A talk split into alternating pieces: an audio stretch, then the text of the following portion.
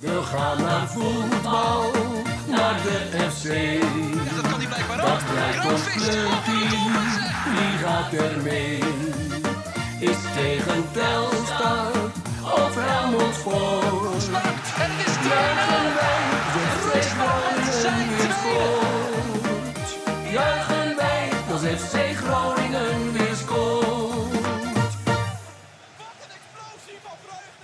Conforminder de podcast, aflevering nummer 21 van seizoen 6. Mijn naam is Dimitri van Tel en vanuit de zolderkamer van de headquarters van KVM eh, Media zit ik met Wouter Holsappel. Dag.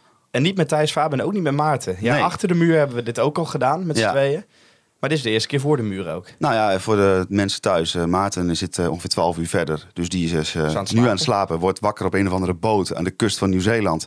En Thijs Faber zit volgens mij vanavond bij Lazio AS Roma. Ja, en dat hij geluk mee. Want Roma, die, ja, dat is voor de beker, hè, de Coppa Italia. Die Ja. stonden nog achter in de vorige ronde. Dus had hij bijna die derby gemist. Maar daar is die vanavond dus. En dat betekent dus dat we een gast hebben. En niet zomaar een, want hier hebben we al naar uitgekeken. Ja, ja, ja, ja, we hebben niet zomaar iemand uitgenodigd Nee. natuurlijk. Nee, Dick Lukien, hoofdtrainer van Groningen. Dick, welkom. Dankjewel. Fijn dat je er bent. Hoe is het? Ja, goed. Ja, want jullie zijn eh, ja, nou, net kort geleden twee dagen ja, op trainingskamp, kunnen we het trainingskamp noemen, in Duitsland in ieder geval geweest. En ook eh, gisteren de oefenwedstrijd tegen Zwolle gehad. Hoe is het verlopen? Ja, we hebben inderdaad een kleiner Ausflug eh, gemaakt naar uh, Bochum. Eh, dat was wel leuk, want eh, een goede wedstrijd kunnen spelen tegen de wissels van Bochum. Eh, weliswaar verloren, maar eh, ja, met name het eerste half uur heel erg sterk gevoetbald, vond ik. Ehm, en dan eh, zaterdagavond nog even iets leuks gedaan met z'n allen. Eh, Hoe zondag ziet het eruit dan? Nou, dan, dan krijgt iedereen van ons eh, de vrijheid om, eh, om nog een, eh, een biertje te gaan doen of iets anders. Want we hebben natuurlijk ook jongens die niet drinken. Maar in ieder geval even gezellig met z'n allen even de, de zinnen verzetten. En jij hebt eh, in de hotellobby gewacht tot iedereen terug was Ja, natuurlijk. uiteraard. Ik heb rustig daar op mijn telefoon gezeten en gewacht tot iedereen weer terug was. Nee, we hebben met de staf ook een drankje gedaan. Leer elkaar ook weer net iets anders kennen. Dat is altijd goed in mijn beleving. Zondag teruggereden en dus gisteren weer geoefend tegen PEC.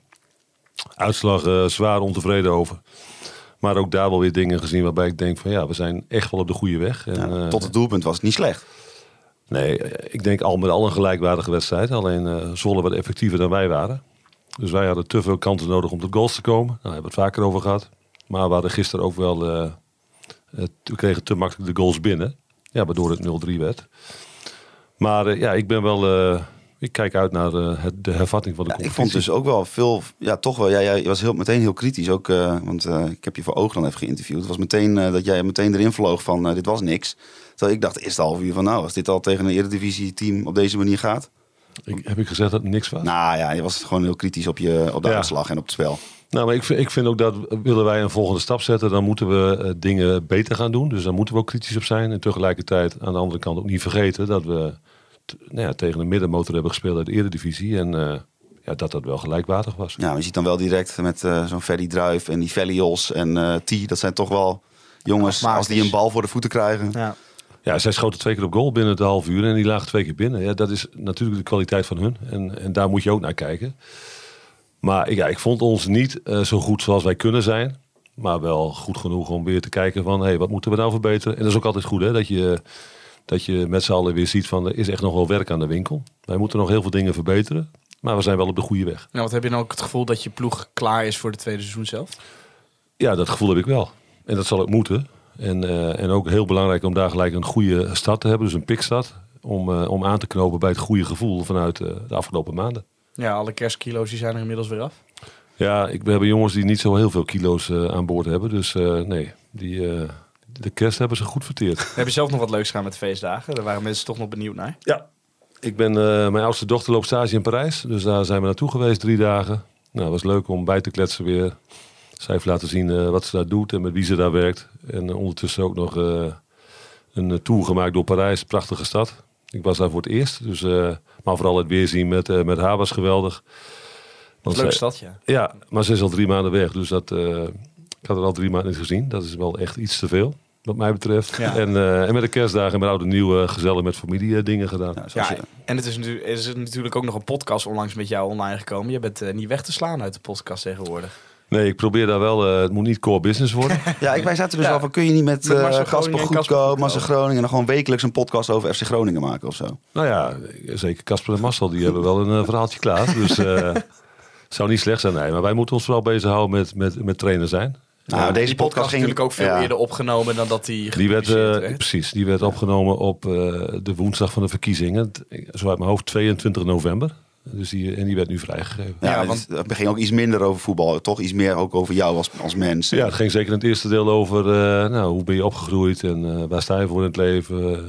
Hoe was het leven met je ouders, hoe is het leven met je familie. Dus dat is ook wel een, Nou, keer het leuk het begin te- of het einde is. Zeg je? Dat soort vragen Ja. kan erin, ja. Ja, inderdaad. Ja, en dat was net volgens mij na Roda. Dat is ook het moment in dit, ja, vind ik althans, dat je dat ziet dat het echt aan de betere hand was. Maar om nou gelijk eh, te beginnen met de eerste seizoenshelft, eh, daar leek het in eerste instantie nog niet helemaal op, want het begin was wat stroef. Ja, dat is wel een mooi on- understatement, want eh, dat was meer dan stroef. Eh, we hebben echt wel punten gehaald daar, veel te weinig overigens, maar we hebben echt wel wedstrijden gewonnen. Maar daar heb ik ook steeds na afloop gezegd dat ik, ja, PSV thuis bijvoorbeeld, dat we het 4-0 eh, zo uit mijn hoofd. Tegen de kleuters van PSV. Ja, en, en niet eens altijd controle hebben over een wedstrijd. Ja, dus daar moesten dingen heel veel beter. Dus we hebben lang gezocht naar eh, wat willen we nu met z'n allen. Eh, beter gezegd, wie kan uitvoeren wat wij heel graag willen.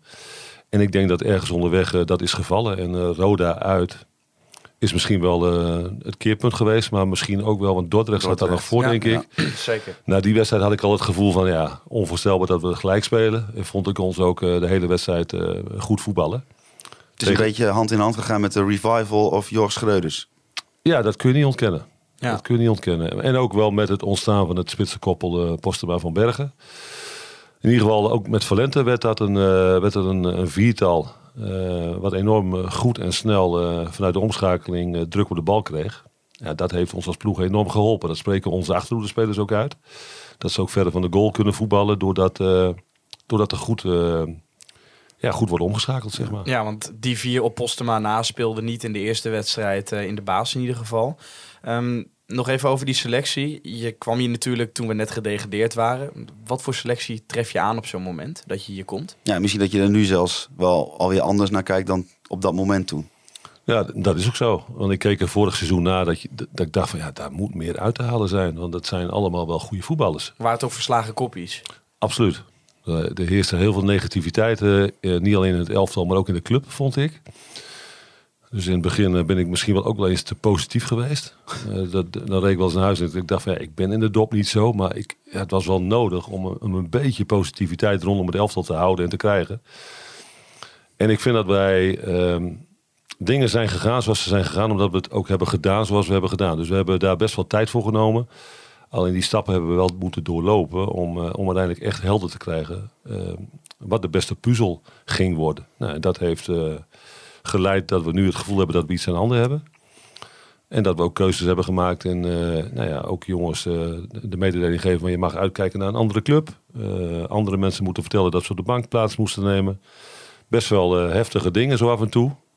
omdat je ook natuurlijk buiten trainer zijn ben je ook mens. Alleen wij vonden wel dat het noodzakelijk was om deze club weer uh, vooruit te helpen. Ja, want een schok dat je, uh, ja, hoe de club eigenlijk in staat, ja, wat voor staat die was toen jij hier kwam. Ja. Je hebt het natuurlijk anders ja. meegemaakt. Ja. In die nou ja, jaren voorbeeldje uit het trainingskamp was toen dat Michael uh, Verrips tegen ons zei van uh, dat uh, de trainer maakte volgens mij een grapje en we wisten in ieder geval wel mochten lachen. Nee, het was, het was heel serieus. En, uh, en, en tuurlijk moet je serieus werken. Maar ik, ik geloof er ook heilig in dat je elkaar goed moet leren kennen. En daar hoort af en toe ook een dolletje bij. Of uh, ze praten over hoe het thuis gaat. Of uh, wat je hebt beleefd onderweg. Het hoeft niet alleen maar voetbal te zijn. Dus dat elkaar leren kennen, dat heeft wat tijd gekost. En dan uiteindelijk krijg je een mooie wisselwerking. En ook dat is nu veel beter dan in het begin. Maar zeg je dan bijvoorbeeld ook tegen iemand die er al wel wat langer zit van... Goh, wat is hier aan de hand, joh? Ja, ik heb eigenlijk wel iedereen gesproken om te kijken van uh, hoe leeft dat nou? Hoe hebben dingen kunnen ontstaan? Hoe kunnen we nou op korte termijn dat ook weer ombuigen?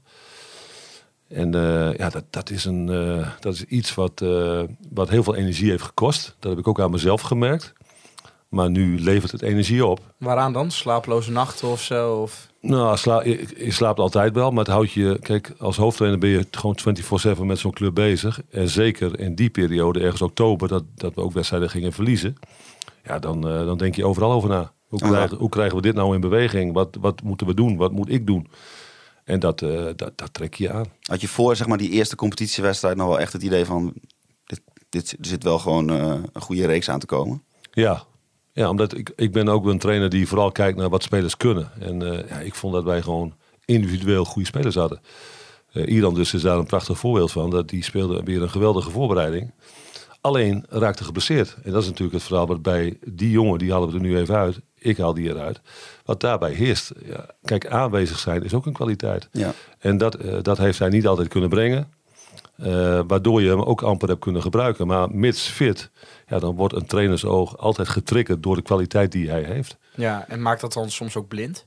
Ja, dat kan soms ook wel eens blind maken. Ja, want je bent nu de, de derde, denk ik, die waarschijnlijk bij begin derde, dacht... derde of vierde trainer. Ja, die aan het van begin dacht van van, eh, ook nog ja. Dit eh, kon nog wel eens... eh, hè, als, Ja. als, ik, als, als het mij wel lukt, puntje, Ja. puntje, puntje. Ja, maar ik ben, ik, ik, wat ik ook aan mezelf heb gemerkt is dat je dan onderweg... De voetbalkwaliteit is natuurlijk goede spelers op het veld krijgen. En, en ook zo zien, dat ook zo bekijken. Maar dat gaat bij mij wel gepaard met ook alles willen geven voor de club waar- waarbij je werkt. En ook in het hoogste tempo dingen willen doen. Niet alleen in wedstrijden, maar ook in trainingen. Nou, daar kwam wel redelijk snel een, een gevoel van... ja, dat is niet voor iedereen weggelegd. Ja, is dat het vage Groningen DNA waar heel veel mensen het wel eens over hebben, wat je dan zoekt? Ja, ik, ik weet niet zo goed of dat, of hoe je dat moet noemen, maar het is wel een. Ik denk als je nu aan de gemiddelde supporter vraagt van eh, herken je in de manier waarop FC Groningen speelt, dat, dan denk ik dat ze ja zeggen. Ja, dat denk ik ook wel. Omdat Ja, ze zien is. dat die spelers hun hart eruit vechten, en dat ze vechten voor deze club. En dan moeten dingen nog steeds beter, wat we in het begin ook al zeiden. Maar ja, we zijn. Ik zie wel jongens die daar echt mee aan de slag zijn. Ja, je vertelde al hè, dat je op het begin... eh, ja, schrik je dan misschien best wel van ja, de staat van de club? Ben je dan gelijk in het begin al helemaal bezig om ja, een soort om, ja, omscholing, een soort eh, ja, verbouwen van de club, zeg maar? Ja, nou niet verbouwen van de club, maar wel, wel het verbouwen van het elftal. En daar heb je ook de club bij nodig, omdat ik vind dat we een bepaalde cultuur moesten bouwen. Ja. Eh, waarbij het ook gaat om, waar staan we nou eigenlijk voor met z'n allen? Want wij willen goed voetballen, herkenbaar spelen, maar we willen ook ontwikkelen. En dat betekent ook dat je gedurende een werkweek elkaar keihard nodig hebt. En dat je, dat je ook bereid bent om dat te doen. En dat ook iedereen binnen die club eh, doet wat er van hem of haar wordt gevraagd. En nou, daar zijn we echt wel een tijdje mee aan de slag geweest. Om dat eh, gefi- gefine-tuned op elkaar afgestemd te krijgen. En ook daar hebben we stappen gezet. En je hoopt altijd dat het sneller gaat. Alleen, ja, achteraf kan ik ook zeggen dat ik denk van ja, het heeft drie, vier maanden geduurd voordat we een beetje de goede richting op gingen. Ja, dat, dat kun je ook als wel redelijk snel ervaren in een proces. Eh, dus daar moeten wij mee aan de slag blijven en vooral doorgaan. En ik snap ook wel dat mensen ongeduldig zijn, want je hebt bij een, een club als Groningen met het geld dat wij uitgeven, ja, dan gaan mensen al heel snel roepen, ja, die tijd heb je niet. Maar het is wel de enige manier om, om iets voor elkaar te krijgen. Dat we bouwen, weliswaar in het hoogste tempo, maar bouwen aan wat we willen. Ja, dus jij vindt niet per se dat je die tijd hebt, maar wel dat je moet nemen. Ja, ik vind dat je de, de tijd. Het moet niet leiden tot gezapigheid, want je moet sneller dan snel. Maar het is ook zo dat wij natuurlijk keuzes hebben gemaakt voor spelers die nog niet altijd kan en klaar zijn. Ja, want het begon voortvarend tegen Ajax 4-1. Eh, waar ik het eerst even over wilde hebben, want dat vind ik dat, dat, eh, dat het hele seizoen al is. Maar die sfeer voor de wedstrijd vond ik abnormaal. Voor eh, ja, wat we dan zeggen, de KKD-wedstrijd. Je bent net gedegradeerd en de spelersbus wordt opgewacht door, ja, door heel veel supporters. Is dat iets eh, waar je het ook veel met je groep over hebt? Van kijkers voor ja, de aantallen waar je voor speelt. Ja, ja en dat begon in de voorbereiding. Eh, ik heb volgens mij in mijn eerste wedstrijdbespreking ook nog de goal van Pelu Pessi tegen, Ja, tegen PSV. aangehaald. Dat de wisselwerking met het publiek, dat moet ons iets op gaan leveren. Dus dat betekent dat dus de, kijk, een wisselwerking begint bij wat er op het veld gebeurt. Ja. Dus mensen moeten zich herkennen en wat er, wat er Ja, daar gebeurt. reageert het publiek op. Precies. En als je mij nu, ik krijg nu weer kippenvel als ik aan terugdenk. Die eerste wedstrijd, dan kom je aanrijden. En daar heb je verwachtingen van als groep en als trainer. Er staan 3000 man te hossen op dat plein. Ja, dat is natuurlijk tekenend voor hoe groot deze club is. En, eh, en de potentie die het heeft. En daar moeten we naar terug. Ja, en dan was de eerste bananenschil, wij waren erbij, Ja. Utrecht. Ja, dat, Ja. Was, dat was wel echt het eerste moment dat ik voelde van we zijn echt gedegradeerd. Want je speelt in een leeg stadion met een vol uitvak, tenminste voor zover het vol mocht zijn. 400 man. Ja, 400 man, maar meer konden er inderdaad niet. Met een buscombi en dan moet je ook nog met de bus weer terug in een 1-0 verloren wedstrijd. Was dat bij jou ook het eerste schrikmoment of da- dacht je van nou dit is een incident, dit kan gebeuren? Ehm, Want daar kwam al het feit dat het scorend vermogen al Ja. redelijk ja, beperkt was toen. Nou, een wedstrijd waarin we, denk ik, controle hadden. Ook best wel eh, oké hebben gespeeld. Tot op 30 meter van hun goal. Want hoeveel kansen hebben we daar gecreëerd? Bijna niks. Nee. Eh, en zij, zij ook niet. Eh, alleen zij scoorden een goal uit een spelervatting. Dus ja, het, hetgeen wat zich eh, in die voorbereiding ook al aankondigde. En dat hebben we ook in, in de, bijvoorbeeld thuiswedstrijd tegen ADO gezien. En de thuiswedstrijd tegen Den Bosch. Dat we in die fase heel veel de bal kregen. Maar amper wisten wat we daarmee aan moesten. Zeker in die hele kleine ruimte vlak voor hun goal. En dat is ook lastig om daar doorheen te spelen. Maar ik vind dat we nu eh, tegen ook gegroepeerd staande eh, verdedigingen, Ja. eh, noem Eindhoven, noem VVV, dat we veel meer in staat zijn om dat kapot te spelen. Ja, want zij, Jong Utrecht legde wel even een blauwdruk voor alle andere teams van... oh, als je dit doet tegen dit FC Groningen, dan is er niet veel aan de hand. Nee. Ja, En die hebben dat nu ook afgelopen keer eh, de laatste wedstrijd voor de winter ook gedaan. Maar daar vond ik dat wij genoeg kansen bij elkaar hebben gespeeld. Eh, datzelfde geldt tegen Telstar, VVV. En, en dan moeten wij gewoon meer rendement halen, waardoor een wedstrijd gemakkelijker bij je komt. Ja, is Jong Utrecht twee keer dan misschien wel de, de beste graadmeter om, om te zien wat er veranderd is in ja, een half jaar tijd? Nou, niet in de zin dat wij daar sprankelend speelden of zo. Maar wel in het feit dat we in staat zijn om eh, beter te doen wat we met elkaar willen. Dus, ja, dus- misschien ook in een moeilijke wedstrijd gewoon de overwinning alsnog kan pakken. ja, met een doordeweekse wedstrijd achter de rug, Willem II, waarin we heel goed speelden. Eh, dan is het altijd zaak om, om dat weer te herhalen binnen drie dagen. Nou, dat is ook een kwestie wat jongens moeten leren. Zeker als je 19 of 20 jaar bent.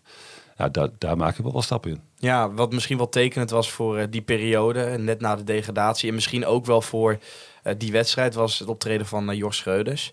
Die volgens mij, wat jij ook gezegd hebt, dat hij er best wel mee eh, gezeten Nou heeft ja, toen. kijk, dat was toen een beetje het verhaal in de media. Hè, van dat hij er helemaal doorheen zat. En ik dacht van, nou, dat geloof ik niet. Want het is, dat kan ik me niet voorstellen. Maar hij zat er niet doorheen. Maar hij zat gewoon voetballend in een ja, soort... Ja, hij zei tegen mij van, ik wist even niet meer hoe ik de bal moest raken. Dus nou ja, er doorheen zitten vind ik dan wel even iets anders. Maar Ja. die, had, die, had, die had in ieder geval voetballend, kreeg hij er even een tik van. Nou, voelde zij de druk zo erg inderdaad dat nou, als hij een slechte wedstrijd speelt, dat hij dat dan heeft? Nou, het zijn jongens die hard voor de club hebben. En die ook weten wat het met de gemiddelde supporter heeft gedaan. Want ik denk dat zij ook supporter zijn. En dat vorig jaar, dat heeft gewoon een heel diep litteken achtergelaten. En dan willen die, die, eh, die mannetjes willen heel graag die club weer terugbrengen. En als je dan in de tweede wedstrijd eh, niet een hele goede individuele wedstrijd speelt. Ja, dan doet dat iets met je. En dat, dat vind ik ook logisch. Hebben we best wel over gesproken met hem. Ja, wat, wat bespreek je dan? Nou, dat het normaal is om een, eh, niet een hele stabiele curve te hebben in je presteren. Als je 19 bent, dan, Ja. dan, dan moet je wennen aan dingen. Ja, dan ben je de ene week heel goed en de andere week kun je slecht zijn. En misschien ook niet op zijn favoriete positie. Nee. nee ben jij, ben jij denk ik ook achtergekomen die wedstrijd? Nou ja, ik denk dat hij nog steeds wel prima daar kan spelen. Alleen waar, wat hem natuurlijk goed maakt, is vooral zijn dribbles vooruit. En, en eigenlijk een beetje een vrije positie zoeken. En wat wij met onze 6 en 8 doen, is dat je best wel eh, gebonden bent aan je positie. Dus hij is nu vrijer in zijn positie Ja. kiezen. En ook met druk zetten misschien. want, Ja, onvoorstelbare eh, intensiteit en hij, druk hij zetten. duikt overal op. Ja. En als hij op die, op die zes staat, is hij misschien wat meer Ja. eh, behoudend daarin. En, en wat hij nu dus merkt, is dat hij dus ja, dat het gewoon een, het voetballen hem heel gemakkelijk afgaat. En dat hij ook ziet dat hij dit niveau eigenlijk, eh, nou redelijk gemakkelijk wil ik niet zeggen, maar dat hij dat, eh, dat, hij dat goed aan kan. Ja, en hoe reageert hij dan als je zo'n spiegel houdt van... Hey, jongen, je bent pas 19, dit kan gebeuren. Nee, dat staat staat- dan de volgende dag gewoon weer normaal te trainen? Nou, dat, ook daar geldt dat de ene dag beter gaat dan de andere dag. En dat het, het zeggen van iets, het proberen over te brengen van iets, dat dat best wel ook tijd kan kosten. Dat heeft bij hem ook wel weken geduurd. Alleen Jorg is wel een jongen die, dat is een spons, die zuigt je leeg. In de zin van dat hij info wil hebben. Wat verwacht je van mij, trainer?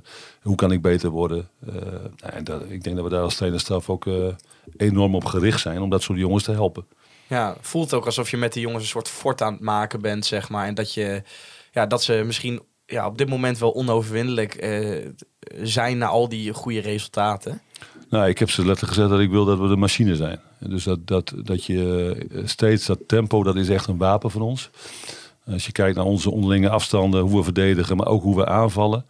Ja, dat, dat gaat gewoon eigenlijk best goed. En, en dan is het een kwestie van dat weer uitbouwen, proberen te verbeteren. Eh, en ook beseffen waarom dat dingen gaan zoals ze gaan. Ja, dat is iedere keer weer eh, herhaling, herhaling, herhaling. Ze worden er wel eens doodmoe van, denk ik. Alleen is wel de enige manier. Ja, want leg mij nou eens uit. Hoe, hoe kan het nou zo zijn dat het bij zo'n speler als, als Jorg zo'n groot verschil is in een half jaar tijd? Eh, die wedstrijd in Utrecht al- als nu. Wat, wat doe jij dan met zo'n jongen waardoor die ja, zo rendeert? Nou, wat wij vooral doen is eh, individuele aandacht geven. Dus we doen heel veel met beelden. Eh Marcel en Casper hebben daar een hele goede rol in. We doen heel veel met teambeelden. Wat verwachten we nou? En we doen op het trainingsveld eigenlijk alleen maar oefeningen die passen bij de manier waarop wij spelen. En wat je ziet, dat is in het begin eh, de, de omschakeling van eh, reactief voetbal naar proactief voetbal. Ja, die was lastig voor ze. En nu, ehm, nu zit het niet meer, is het niet meer iets van moeten, maar is het eigenlijk automatisch. Mensen weten waar ze staan, weten waar hun collega eh, vriend staat. Romano voerde dat volgens mij nog mooi in een interview. Hij zegt iedereen weet wat hij moet doen. Ja, ik denk dat dat ook zo is. En ja, dan gaat het om dat je iedere keer maar weer die uitvoering aan borden hebt, dat die kwaliteit toeneemt. Dan kan het nog echt leuk gaan worden. Maar werkt het zo simpel dat je gewoon spelers inderdaad echt een opdracht meegeeft en dat ze dat gewoon uitvoeren? Ja, ik, kan, ik kan me voorstellen dat je ook op eh, eh, persoonlijk vlak bijvoorbeeld heel veel met die jongen juist tijd moet doorbrengen om hem dat vertrouwen weer te geven dat Ja. hij goed gaat spelen. Nee, absoluut. Dus het is inhoud kweken, het is eh, vertrouwd raken aan de speelwijze, met de speelwijze, maar het is ook wel, kijk, hoe breng je info, informatie over? Dat is, dat is lezen wat iemand, hoe iemand dat het beste tot zich neemt.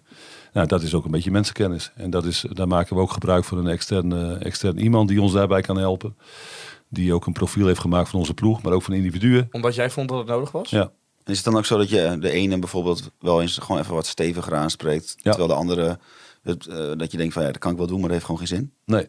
Nee, ik vind wel dat het moet wel eh, gaan in de lijn van het team. Ja. En ook wat bij de club past. Maar je probeert als trainerstaf ook rekening te houden met het feit wat een individu nodig heeft. En eh, er zijn jongens die, eh, ja, die moet je niet volledig eh keihard op de inhoud aanvallen in een groep bijvoorbeeld. Dat kun je beter even één op één doen. En dan alsnog wel best wel hard. Ja, kijk uiteindelijk, dat is mijn ervaring tenminste. Als je als spelers het gevoel hebben dat je het beste met ze voor hebt. Dan kun je knetterhard op de inhoud zijn. En dat zijn we ook. Maar altijd wel vanuit een blik vooruit, vanuit positivisme. Ja. En dat je dus ook even nadenkt van hé, hey, eh, wat is, eh, ja. moet niet iemand, iemand die daar heel slecht tegen kan voor de hele groep voor lul zetten bijvoorbeeld. En, en er is ook iemand, Jort bijvoorbeeld, is ook weer een mooi voorbeeld. Die kan daar heel goed tegen. Maar die moet ik in de twee weken naar Utrecht uit even wat meer met rust laten. Ja. Omdat hij ook zegt van ik was daar even niet aan toe. Ja, dat is dus uiteindelijk begrip kweken voor elkaar. En, en weten hoe je het beste met elkaar om kunt gaan. Ja, klinkt misschien gek, maar je, je komt op mij niet over als een voetbaltrainer, maar meer als een mentor, eh, ja, coach moet je het bijna meer noemen. Nou, ik denk dat een voetbaltrainer ook steeds meer, het gaat steeds meer om de relatie met mensen. En, eh, en daar moet je gevoel voor hebben. Want ja, elke voetbaltrainer heeft denk ik verstand van voetbal. De een wat meer dan, eh, dan de ander. Maar het gaat erom hoe je het overbrengt. En of eh, spelers ook begrijpen wat je met ze wilt. Nou, dat heeft vooral te maken met het feit of je een klik hebt en of, ze, eh, eh, of jij snel over kunt krijgen wat je, wat je wilt. is, is daar een reden voor dat dat, dat, dat, dat meer is, nodig is? Want ik weet niet, je bent zelf ook profvoetballer geweest. Ja, en, en, En ik, ik hoorde in die podcast met Alex uh, Pastoor dat in jouw tijd dat je een of andere oude speler die jou de training gewoon de enkels afzaagde als Ja. het eh, nodig was. Nou, wij speelden een dag voor de wedstrijd. Dan gingen wij ook nog drie keer twintig minuten partij spelen. En, en daar werd niks gespaard. Daar werd je gewoon compleet het hek over getrapt. Eh, maar dat is en- tegenwoordig dus anders. Ja, dat is tegenwoordig heel anders. Dus ja, ik weet ook niet of het een beter is dan het ander. Want uiteindelijk eh, moet je het ook wel tegen wapenen. Heb ik ook gedaan als eh, jonge speler. Maar ik denk wel dat het prettig is. Dat is ook wel een beetje de maatschappij van tegenwoordig. Niet iedereen is hetzelfde. Dus moet je ook niet iedereen hetzelfde benaderen. Ja, en heeft dat misschien met de invloed van social media te maken, met dat je, ja, dat je daar mensen mentaal weerbaar voor moet maken, of dat ze niet alles maar moeten luisteren. Ja, het heeft vooral met de, denk ik, met de verandering van de maatschappij te maken. Eh, hoe mensen in het leven staan. En daar is social media wel een onderdeel van. Ja, en op het begin eh, nog even terug. Uiteindelijk eh, na Jong Utrecht kwamen de wedstrijden tegen Willem II, waar je gelijk speelde wel de betere was, maar weer ja, nul eh, doelpunten maakte. Os daarna 0-2 en dat vond ik op zich ook nog wel een, eh, ja, een, een, een punt, want dat was eindelijk eh, de wedstrijd waarin eh, Kevin van Veen twee keer scoorde. En ja, voor de mensen die hem al vergeten waren, Noam Emmeran, die kwam erin en die gaf eh, de assist. Ja, dat was een mooie assist, ja. Op de 2-0, inderdaad. Ehm, eerst even over die eh het laatst genoemde, eh Emeran. Eh, ja, best wel veel mensen zijn best wel nieuwsgierig. Waar staat hij op dit moment? Hoe gaat het met die jongen überhaupt? Die is na de wedstrijd tegen Helmond Sport is die, eh, redelijk zwaar geblesseerd geraakt. En dat leek in het begin niet zo te zijn. Alleen die enkel die heeft echt wel een aardige tik gehad. Eh, De enkelvork eh, was zwaar gekneusd. En is nu, heeft gisteren een kwartiertje gespeeld, dus is nu weer volledig fit. En eh, ja, is, is nu weer in staat om, eh, om te trainen en te spelen. Naar wat wij willen, naar de maatstaven die wij verwachten. En dat is wel een jongen waarbij we tijd moeten nemen. Dus Ja. is een talentvolle speler, maar nog niet een kant-en-klare speler. Eigenlijk moet, moeten jullie van hem een profvoetballer maken. Ja, Ja, hij, Nou- moet, hij moet de switch maken van jeugdvoetbal naar volwassen voetbal. En ook de switch maken van eh, op zichzelf wonen in het buitenland. Daar staat hij heel erg open voor, hoor, want het is een ambitieuze jongen. Eh, en ook daar geldt weer duidelijkheid geven, vertrouwen uitstralen. Want hij kan goed voetballen, vind ik. Hij kan ook goed passeren. Hij kan een goal maken. Alleen, dat heeft wel tijd nodig. Ja. Ja. Wim Masker zei zelfs dat hij voor de onder 21 momenteel nog niet eens een van de betere was. Nee, als je puur kijkt naar dat hij wedstrijden in onder 21 gespeeld, dat hij niet de beste aanvaller was. En misschien wel in, in sommige wedstrijden de minste aanvaller was. Alleen dat is ook iets waar je doorheen moet. Om, eh, want de potentie heeft hij. Om, eh, die wedstrijd heb je ook nodig om beter te worden. Ja, en ik snap dat je je spelers hier niet eh, sowieso publiekelijk gaat afvallen. Maar ik heb dan wel de vraag van, eh, zit daar dan niet ja, jeugdspelers in de weg die je ook gewoon nog genoeg hebt? Noem een Kian Sloor, eh, andere spelers die daar op die positie uit de voeten kunnen. En hij staat nu wel in de onder 21. Ja, maar hij, daar staat hij nu vooral met Kian. Dus wij, daar proberen we uiteraard naar te kijken. Omdat we ook vinden dat wij daar heel veel potentie hebben. Eh, dus nee, hij, hij staat zeker geen mensen in de weg. En wij denken ook dat hij uiteindelijk een potentie heeft. Waarbij hij eh, door kan groeien naar een, naar een hoger niveau dan waar wij nu spelen bijvoorbeeld. Wat Dus- moet hij daarvoor beter doen? Nou ja, wat, wat Wouter zegt, hij moet eh, stabieler worden. Dus de, de overgang van jeugd naar volwassenenvoetbal is niet meer van momenten leven. Maar een bepaalde ondergrens halen. En ondertussen nog wel eh, de momenten hebben dat je naar de goal komt. Dat je een goede voorzet geeft. Ja, zeker, zeker in jullie spel is het eigenlijk wel heel grappig. Omdat je als jeugdspeler mag je natuurlijk gewoon doen waar je zin in hebt. Want het maakt allemaal niet zo heel veel uit. Lekker passeren, lekker schieten, lekker doen. Maar als je profvoetballer bent, is het ook daadwerkelijk je werk. En hoe, jij dat, nou, hoe jullie nu spelen, zie je dat ook echt wel. Hè? Het is gewoon, die, die jongens voeren hun werk gewoon uit. Ja. En dat is misschien wel een groot verschil. Ja, waarbij ik wel wil dat ze een bepaalde mate van eh, creativiteit houden. Natuurlijk, het blijft Intu- voetbal. Intuïtief gedrag. Dat, kijk, in die eindfase gaat het ook vooral om op elkaar reageren. Maar de kwaliteit bijvoorbeeld spatte bij hem wel. Kijk, de, de, de, Die aanname was met de- die... Ah, die, ja, maar, die, Ja, maar ook die is- goal, dat was een Ja, maar weet je wat- voorzet. Nou ja, Ja. Dat, dat bedoel ik. Die, die ballen eh, in Os op Kevin, dat was een geweldige Ja. bal. Ja, dan moet je kunnen voetballen. Alleen zijn- dat zijn het op dit moment nog niet goed genoeg is, dat is ook helder. En daar moeten wij mee aan de slag. Zijn grote nadeel is natuurlijk ook het verhaal eromheen. Ja, de Komt Manchester van United. Manchester United op het moment dat de club in een hele duistere periode zit. Nou, dan zal hij het wel even gaan doen. Ah, iedereen- Zo werkt het natuurlijk niet. Iedereen was Ook al hoop je dat echt wel. toe aan een nieuw pareltje inderdaad. Ja, gewoon klopt, dat je ja. denkt van dit gaat er één worden voor En de dat kan nog- komende jaren. kan dus nog Ja, steeds. dat kan nog steeds, maar mensen verwachten dat natuurlijk gelijk. En zeker met zo'n assist tegen Os. Ja, Dan denk je wel gelijk van nou, die gaan we even de komende weken gaan we plezier aan beleven. Maar het is ook wel, wat jullie zeggen, klopt. Het is ook wel mens eigen. Hè? Wij, in mijn eerste periode hier hadden wij Filip Kostic ooit. Nou, die raakte het eerste Ja. half jaar niet zo heel veel ballen goed. Eh, en ergens na drie maanden hadden we ook te weinig punten. En toen moest Philip spelen, eh, vond, eh, vonden vooral mensen. Maar als ik die mensen dan sprak, en, en, maar, maar waarom dan? Hadden ze hem nog nooit zien spelen in het tweede elftal?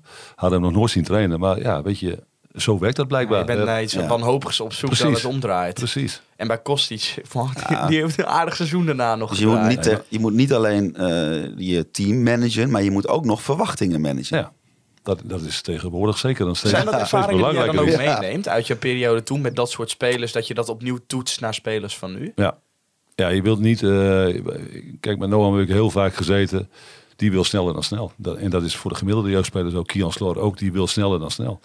Maar neem nou gewoon de tijd voor je ontwikkeling. Want ja, tuurlijk eh, gaan speelminuten jou helpen. Maar je moet ook afdwingen dat je speelminuten kunt maken. Dat betekent dat je vooral eerst heel goed moet gaan trainen.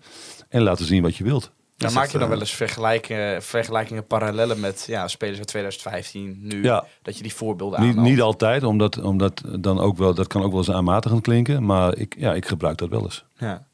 Ja, en je hebt het natuurlijk nu ook met eh, Arne Slot eh, over die Van den Belt, die dan verhuurd zou moeten worden. Die zegt gewoon van, oh, hoezo, ik kan zich hier toch ook ontwikkelen? ja, want zo sta jij er dan ook inderdaad. Dat je, Ja, maar die discussie heb je natuurlijk ook nu met Tijmen Blokzeil. Ja, Ja. Heel veel mensen vinden dat hij moet spelen. Ja, ik vind vooral dat het een hele talentvolle speler is, maar die ook nog heel veel moet leren. Eh, en ik heb een team te managen waarmee ik graag zo hoog mogelijk wil eindigen. Eh, maar ondertussen moet ik ook de ontwikkeling van Tijmen in de gaten houden. Ja, dat af en toe botst dat of schuurt dat. Betekent absoluut niet dat ik geen vertrouwen in Tijmen heb. Sterker nog, ik vind het een hartstikke groot talent. Alleen ook Tijmen is nog maar 18, jaar. 18 Hè? jaar. ja, ja. En- Vorig en- jaar nog op VWO, man. Ja, en die, die was vorig jaar een enorm lichtpunt in een dolend Groningen. En nu eh, hebben we daar gewoon heel veel goede concurrentie met Peersman, met Rente, met Was- Balker. Dat was met die 3-0 natuurlijk ook wel, wel echt pijnlijk met hem en Tegen eh Noordin Moussampa achterin. Dat was natuurlijk wel, eh, voor het oog in ieder geval, was dat gewoon, ja, dat deed aan alles pijn. Ja. Ja. ja. Ja, en en niet alleen met die twee, maar toen met de hele ploeg. Maar ja, weet je, mensen hebben nog stappen te zetten. En ja, we mogen er ook maar elf opstellen, zo eerlijk is het ook. Ja, Van Veen scoorde trouwens dus tegen Os twee keer. De beroemde theorie van de ketchupfles. Ja, Die, eh, nou, die ging eraf. Hè? En op een gegeven moment eh, ontstond er ook bij ons. Hè? Na de wedstrijd werd hij toegezongen, kwam hij terug. Eh, ja, die empathie die was er sowieso vanaf het begin al wel. En met 30 doelpunten, spits met een mondje klaar. Nee, maar de oude, dat moet zo Ja, moet je zijn. Dat is wel leuk als mensen dat soort teksten hebben. Had je het gevoel na die wedstrijd van, nou om het zo maar te zeggen, de ketchupfles die is echt geopend nu?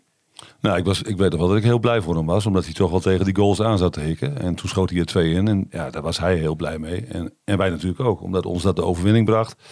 En we allemaal het gevoel hadden van... Nou, dat kan wel eens het begin zijn van een mooi doelpuntenreeks. Alleen, dat heeft helaas niet zo mogen zijn. Nee, daar wil ik het zo meteen nog even over hebben. Maar voordat we dat gaan doen, eh, wil ik nog even naar die wedstrijd waar jij het net over had, Den Ja. Bosch.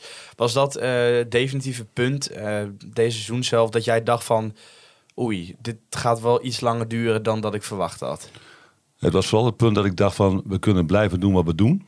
Maar dat gaat niet werken. Dus wij moeten nu keuzes gaan maken waarin wij het gevoel hebben dat we, dat we vooruit gaan. Dat we, dat we iets gaan bouwen met z'n allen. En eh, ja, dat was wel een enorme wake-up call. Eh, die nacht heb ik denk ik geen ogen dicht gedaan Ja. naar, naar Den Bosch. Wat betekent dat eh, in feite dat plan A mislukt is?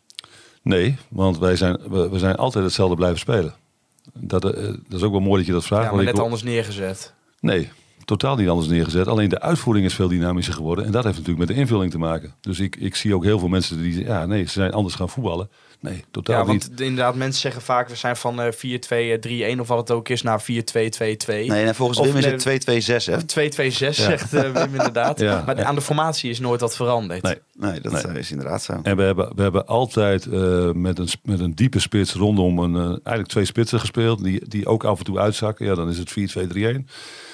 Bij onze back spelen heel vaak hoog. Dat zijn eigenlijk onze vleugelspelers. En we spelen met heel veel bezetting in het centrum om daar goed en kort te kunnen combineren.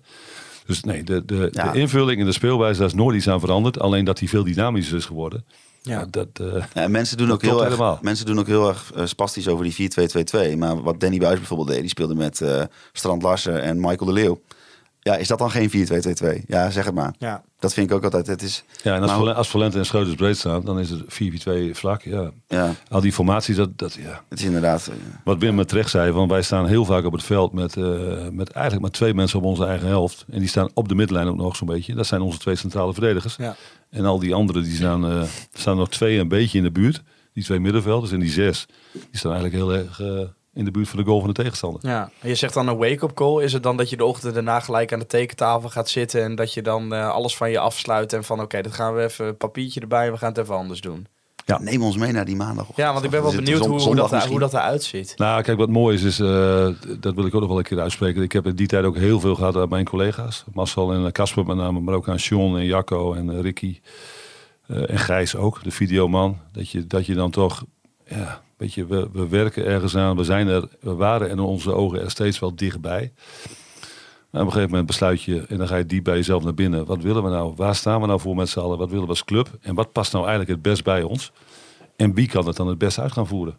Nou, en dan op een gegeven moment dan eh, gaan we uit naar Rijnsburg. Daar was ik zelf niet bij. Een wedstrijd die volgens mij niet om aan te gluren was, maar die we wel wonnen.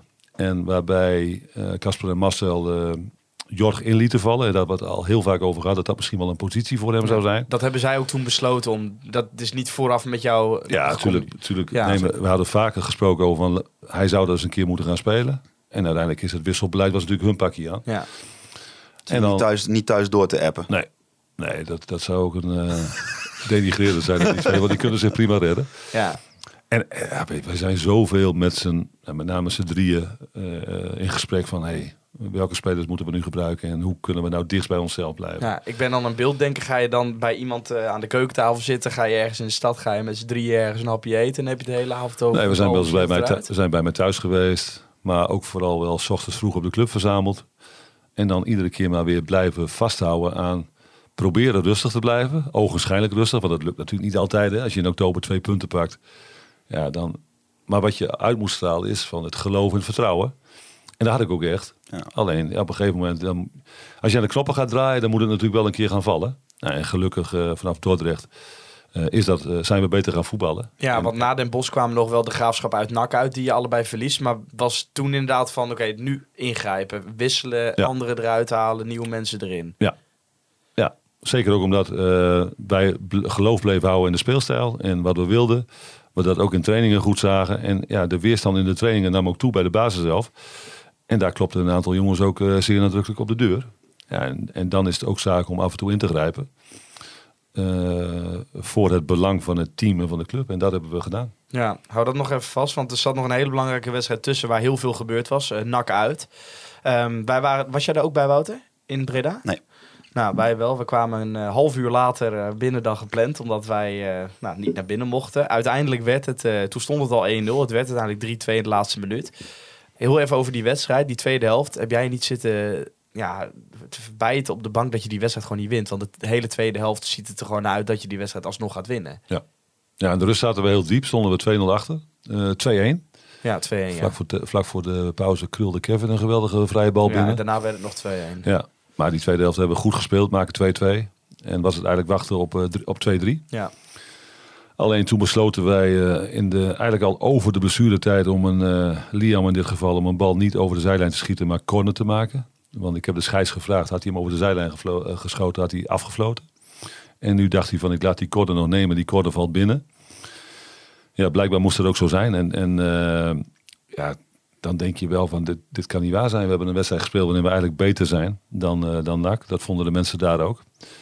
Alleen heeft ons ook wel weer gesterkt in uiteindelijk de veranderingen die nodig waren. Nou, ik wou net zeggen, misschien die komt het op dat moment ongelukkig. Maar achteraf gezien, ja, het klinkt heel stom. Maar moet je misschien blij zijn dat het daar toch 3-2 is geworden. En dat het allemaal maar zo gelopen is. Ja, en dat probeerde ik in het begin ook al een beetje aan te geven. Dat ik ook wel het gevoel heb dat dingen zo hebben moeten lopen. Waardoor we nu het gevoel hebben dat we in ieder geval een, eh, een kant op zijn. En nogmaals, dan moeten veel, veel dingen nog veel beter.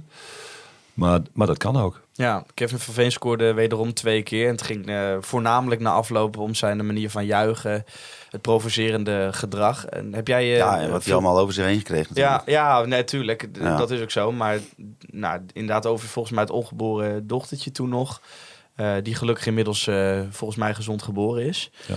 Ehm, waar hij allemaal ja, shit over zich heen had gekregen. Stoor jij daar na afloop nog aan en dat soort dingen? Ehm, storen aan, aan wat precies? Aan wat er is gebeurd op de tribunes? Ja, maar ook een beetje aan de re- reactie van, eh, van Kevin. Waardoor het wel alleen daarover gaat. Nou, we hebben dat wel besproken. Kijk, Kevin is een jongen die het hard op de tong heeft. En, en ook snel reageert. En, en zijn gedachten bijna ook altijd uitspreekt. Eh, of dat altijd verstandig is, ja, dat, dat waag ik te betwijfelen. Alleen dat gevoel, dat kun je niet wegnemen. Zeg En- je dat dan ook tegen? Ja, zeker. En dan zegt hij ook van ja, maar trainer, je moet ook snappen dat dat iets met mijn emotie doet. En, da en dat snap ik ook. Nou, hij heeft die hele terugweg in die bus heeft hij, eh, ze- heeft hij Twitter vol lopen eh, posten. Ja, en, Ja. en dat weekend daarna ook nog. Ja, ja. Dus ja, dat, dat is iets wat, wat het leven van een eh, individu niet altijd gemakkelijk maakt. Ik zou dat waarschijnlijk zelf niet hebben gedaan. Maar ja, Nee, je bent sowieso stil op eh, Twitter. Ja. ja ik, eh, ik, ik hou Twitter vooral in de gaten om, om, het, om het nieuws te volgen. Ja. En gelukkig hebben ook heel veel mensen die Vervelende denken- meninkjes. Nou, maar nee, de- iedereen heeft recht op zijn eigen mening. Daar zul je mij nooit over horen. Alleen ik vind wel dat we tegenwoordig eh, wel over he- heel erg veel dingen een mening hebben. Ja. Dat hoeft ook niet altijd. Ja, je mag overal wel een mening over hebben, maar die hoef je niet altijd te spuien. Nee. Staat eh, het feit dat hij die periode veel in de media ja, gekomen is, is dat inherent met dat hij uiteindelijk niet ging spelen? Of heeft dat echt totaal niks met elkaar te maken? Nee. Nee, dat heeft niks met elkaar te maken. Dat ging vooral eh, over het feit dat ik vond dat hij, wij vonden dat hij eh, een aantal dingen eh, minder goed beheerste dat die op dat moment nodig waren. Ja, dus, eh, want de vraag die ook wel vaak is gekomen van, ja, is Dick nou betrokken geweest bij de aankoop van, van, van Veen? Is dat zo? Ja, uiteraard. Alleen, eh, dat is ook logisch hè. Als je in, eh, ergens maat al weet dat je de nieuwe trainer wordt, dan word je gekend in beslissingen. Maar in die periode was ik natuurlijk nog bij Emma aan het werk. Dus het is niet zo dat ik eh, onderdeel van de scouting was. Nee. Dus, Maar jij geeft dan je mening over een speler Ik- op het moment dat het gevraagd in dit wordt. specifieke geval heb ik we- wedstrijdbeelden bekeken. En, en dan uiteindelijk komen we samen tot een, tot een mening en een conclusie. En dan hebben we besloten om Kevin te halen. Ook al omdat wij dachten dat hij best wel mee zou kunnen in wat wij wilden. Ehm eerlijkheid gebied te zeggen dat hij vorig jaar in een ploeg speelde die dat totaal anders deed. Ja. Alleen dan maak je een inschatting van, van wat zit er in hem, eh, wat kan hij. En, eh, en op basis daarvan hebben we hem, eh, hebben we hem naar Nederland gehaald. Ja, Vind, ik denk... vind, vind jij hem al een miskoop? Nee, ik vind hem zeker geen miskoop. Daar is het nog veel te vroeg voor. Alleen, alleen het is wel zo dat... kijk, als je ook zelf in het begin roept dat je 30 goals maakt... en, en we staan nu op vijf goals, denk ik... en na tien wedstrijden hebben wij besloten om hem uit de ploeg te halen... ja, dat heeft ook wel iets met hem gedaan. Eh, dus ja, dat, dat is ook zoals het is. Alleen, nogmaals, wij vonden dat dat op dat moment het beste voor de ploeg was. Dus heb, heb je het idee dat er nog wat uit gaat komen? Nou, dat, dat, die bal ligt uiteindelijk nu bij ons samen, maar vooral bij hem. Ja. Eh, wij hebben duidelijk aangegeven hoe wij willen voetballen. Eh, dat hebben we eigenlijk ook in de zomer al gedaan. Dus dat wist hij ook. Nou, daar hoort bepaald gedrag bij, daar horen bepaalde afspraken bij. Nou, dat vond hij in het begin, eh, heeft hij dat niet slecht gedaan, laat ik het zo zeggen, maar vond hij wel lastig. Eh, hij was totaal eh, gewend om anders te spelen. En nu, en nu snapt hij ook, want hij ziet natuurlijk ook dat dingen nu goed gaan. En, en dat zegt hij ook gewoon. Hij is hartstikke blij voor Romano en Tom. En, en hij moet nu zorgen dat hij daar aanpikt. Eh, want dat hij een goede finisher is, ja, dat staat buiten kijf. Dus hij is geen lastpost in de groep verder. Nee, totaal niet. Nee, want de, Nou, ik- als, je, ja, als je er een beetje boven gaat hangen, is het natuurlijk wel. ehm, hij heeft natuurlijk ook gewoon wel. Hij neemt, hij neemt de financiële happen uit wat je kan. Ja. En ten opzichte van dat is het natuurlijk tot nu toe geen succesverhaal. Nee, we hadden daar allemaal andere verwachtingen van. Eh, dus ja, zo eerlijk moeten we zijn. Alleen om daar nu al over een miskoop te spreken, dat gaat maar veel Ja. te ver. Nou, zoals je misschien begrijpt, zijn er wel heel veel eh, mensen die ja, over dit onderwerp eh, een vraag hadden. En eigenlijk één, ja, als ik hem dan samenvat van, eh, van verschillende mensen, die zich toch afvragen van als jij ja, betrokken bent geweest bij de aankoop van Kevin van Veen, ehm, waarom is hij dan gehaald? Eh, ja, wetende misschien wel dat hij niet in je systeem zou passen. Nee, maar ik, Zo lijkt het tenminste. Ja, maar ik denk dat hij. Kijk, je maakt een inschatting of hij in het systeem past. En dat hebben we aan de voorkant ook met hem besproken. Dat, dat vraagt dus iets. Samenspelen, eh, intensiteit in de manier van spelen. En dat geeft hij zelf ook wel aan, dat hij dat best wel heeft onderschat. Dus niet de hele tijd aan de zijlijn staan, zou ook Nee. helpen. Dus, dus eh, samenspelen is eh, op elkaar reageren, weten wat er gebeurt. Ja, dat, dat vond hij lastig. Maar de grap is dat hij bij die eerste wedstrijd van eh, Jong Ajax thuis, waar ik overigens helemaal niet bij was, maar dat geeft niet. Eh, dat je toen echt ook zag dat hij echt als een soort aanvalsleider met zijn teamgenoten bezig was. Hij probeerde toen volgens mij Ja, eh, Touré te eh, laten te laten scoren. En toen dacht iedereen nog van, nou, dit is wel iemand die het voortouw kan gaan nemen. Maar er is dan toch iets veranderd? Of is dat, was, dit, was dit gewoon geen represe- Ja, zijn- representatieve wedstrijd daarvoor? Ja, mis- misschien wel. Maar kijk, um, gemankeerde voorbereiding, wennen aan speelwijze, een uh, privé situatie die niet heel gemakkelijk was. En dat wisten we ook, hè. Dat, die gevaren hebben we ook besproken.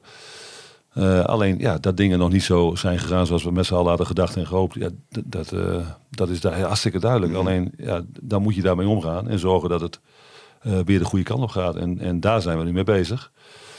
Alleen dat vindt hij ook nog wel heel erg lastig, omdat met name sinds de geboorte van zijn dochter ja, de situatie daar niet gemakkelijker op is geworden. Ja, ik snap hè, dat je uh, daar misschien als trainer niet naar kijkt. Maar uh, als iemand uh, voor best wel wat geld gehaald is en met een dik vet salaris erop zit, voelt het dan ook als een druk voor een trainer om dat dat soort jongens juist moeten gaan renderen en moeten gaan presteren. En dat je ze daardoor moet laten spelen. Ja, maar hij is een grote aankoop. En tuurlijk probeer je dan om die jongen, Kevin in dit geval, te laten renderen. Alleen dat, dat gaat natuurlijk ook vanuit zijn kant. Hij moet zich schikken in wat we willen met z'n allen. En, en nogmaals, dat hebben, we- daar hebben we afspraken over gemaakt.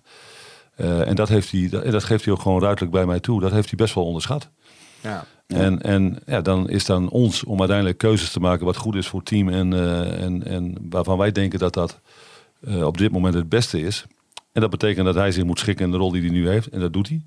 En vooral moet zorgen dat hij stappen maakt en, eh, en wat beter moet. Ja, heb je dan het gevoel dat het bij jou misschien ook een, eh, ja, eh, ver- ja, misschien ja, iets is wat je niet goed hebt gezien? Of zie je dat helemaal niet zo?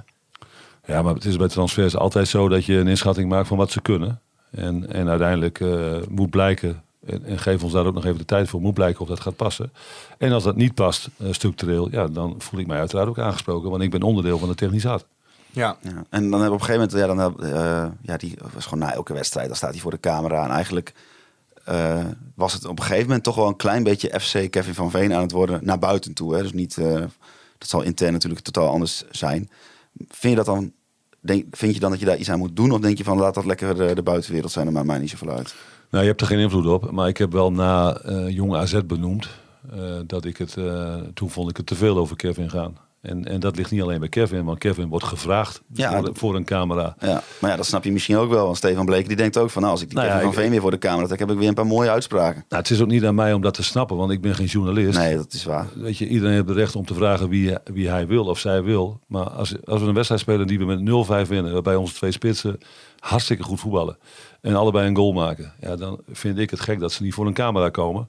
Maar ja, ik, ja wie ben ik om daar iets van te de vinden? Ja, ze zijn wel voor de camera geweest, maar ze vroegen jou inderdaad nog over wat er Ja. met Van Veen aan de hand was. Ja, en, Ja. Nou ja, en, da- en dat is af en toe dat ik denk van ja, het, het, het gaat heel veel over hem. Dat is natuurlijk het, eh, het eh, kopje verwachtingsmanagement. Ja. Ja. Ja. En, maar en- dat irriteert je dan dus blijkbaar Nee, wel voor, voor een deel.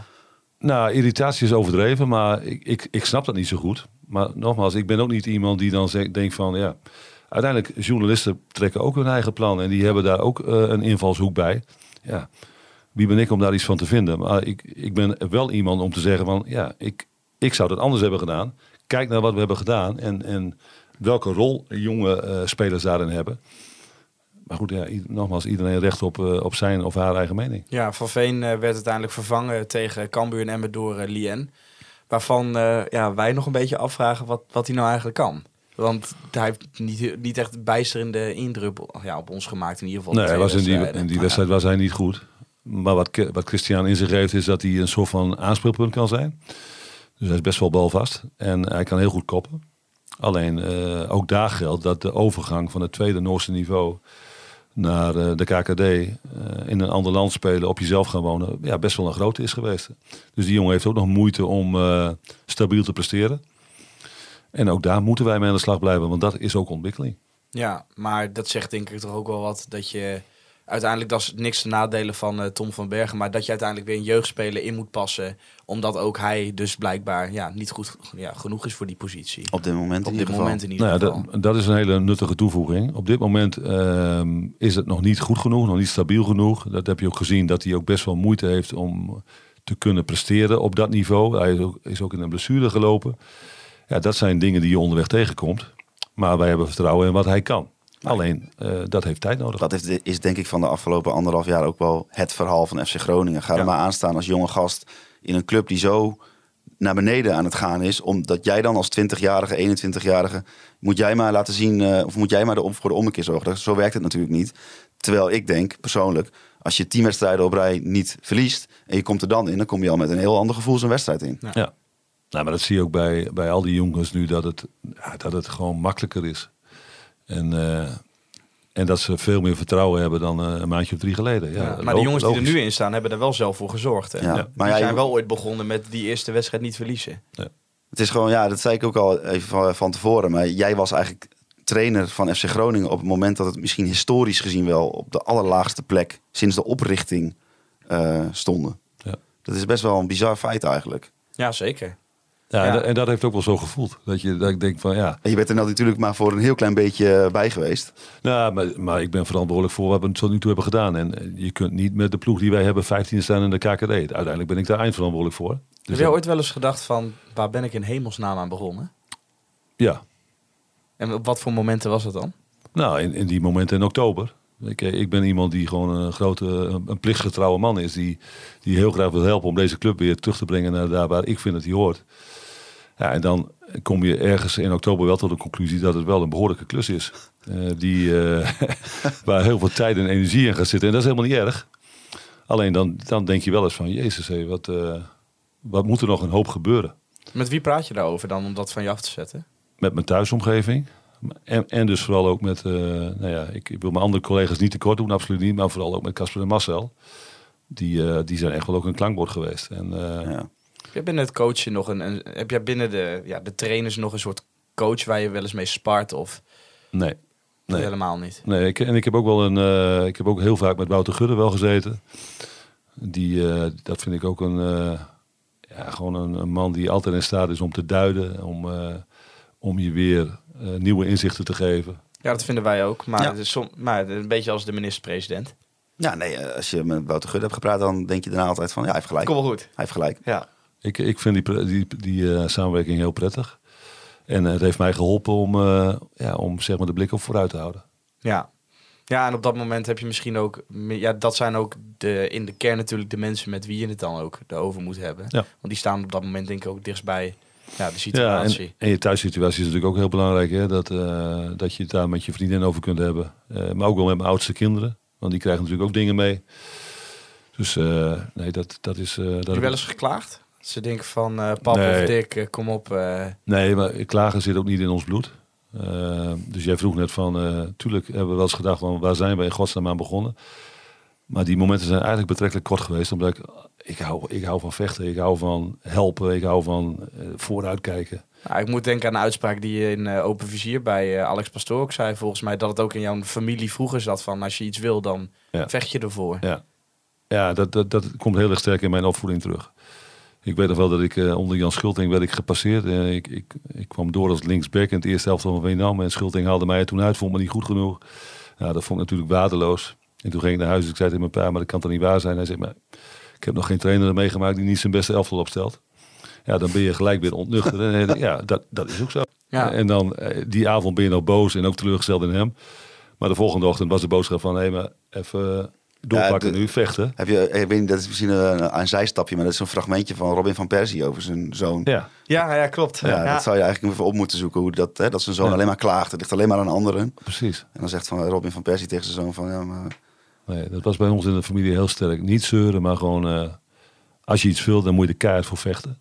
En dan kom je onderweg ook eh, bomen op de weg tegen. Ja. En dan moet je zorgen dat die aan de kant gaan. Vertel je dat ook zo tegen je spelers? Ja. Want zijn er nogal eh, een paar die wel eens klagen van ja, trainer, ik wil verdomme een keer spelen. De Ja, zeker, zeker in het begin vond ik het een, eh, te veel een klaagcultuur. En dan is het ook helder om referentiekader te scheppen van... hé, ik hou niet zo van klagen. Je moet je eigen kansen creëren. Ja, en dan ben je wel even hard als het moet. Ja. Van als je nu klaagt, dan... eh, Nou, kijk, dat is ook wel, daar kan ik ook wel eens een keer wat uitleg over geven. Kijk, heel veel mensen denken dat ik niet hard kan zijn tegen mijn spelers. En dat beeld vormen ze omdat ik in de pers eh, redelijk beschermend kan zijn. Ik hou er niet van om eh, de schuld bij individuen neer te leggen. Als wij een wedstrijd niet winnen of als wij niet goed voetballen, hebben we dat samen niet goed genoeg gedaan. Betekent niet dat ik intern niet knetterhard op inhoud kan zijn. Alleen ik denk dat spelers voelen eh, dat ik het beste met ze voor heb. En dan, en dan kan dat ook. Heb Ja. je dat geleerd van iemand? Heb je dat afgekeken bij iemand? Nee, maar dat is ook Zit wel- in jou? Ja, dat is wel hoe ik ben. En dat is ook hoe ik ben gevormd. Dat je, eh, en, ja, in onze lichting kwam je ook door. En dan was al heel snel van het gaat, we spelen niet voor chocolaatjes, we spelen voor de poen. Eh, jij moet doen wat wij willen.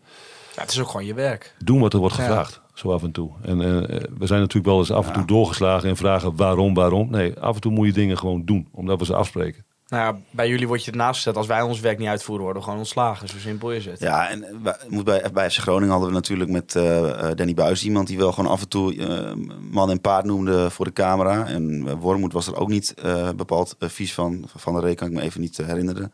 Is dat dan ook iets waarvan je denkt van nou, volgens mij heeft deze club wel even behoefte aan een andere manier van met spelers omgaan in de media? Ja, sowieso sta ik daar wel voor om, eh, om niet te veel eh, in individuen te spreken. Aan de andere kant is het ook zo dat als er een roze olifant midden in de kamer staat, Ja. eh, af en toe kun je er ook niet omheen. Nou, Nee. Weet je, dan is het ook gewoon zaak om dat te benoemen. Eh, dat heb ik bijvoorbeeld ook gedaan met de keeperswissel. Hè, van, eh, ja, nee, ik, ik heb geloof in de kwaliteiten van Michael Verrips. Maar op dit moment brengt dat gewoon te veel onrust. Dus dan, dan wil ik ook best wel over de inhoud iets zeggen. Omdat ja, iedereen dat ook wel ziet. Dus dan moet je dat ook niet geforceerd gaan ontwijken. Dan is het ook gewoon dingen benoemen. Je kunt nu ook eh, de, even zeggen van ja, ik had het eigenlijk al voorzien en daarom hebben we een goede tweede keeper gehaald. Nou, we wilden wel heel graag goede concurrentie hebben. Maar wat ik zeg, ik, ik geloof ik heilig- zag het in, eigenlijk in de voorbereiding zag ik al van oei, je hebt wel een hele goede tweede keeper ten opzichte van de eerste. Ja, nou, maar Heren draaide ook een prima voorbereiding. Alleen ik eh, was ook zo eigenwijs om te veronderstellen dat wij een Verrips een hele goede keeper zouden hebben. Alleen daar geldt dat eh, de, de club Groningen en Michael Verrips nou, niet een hele goede match is gebleken. kwam dat door, de, door zijn Emmen-tijd? Ja, ik, daar heeft hij ons echt eh, enorm geholpen.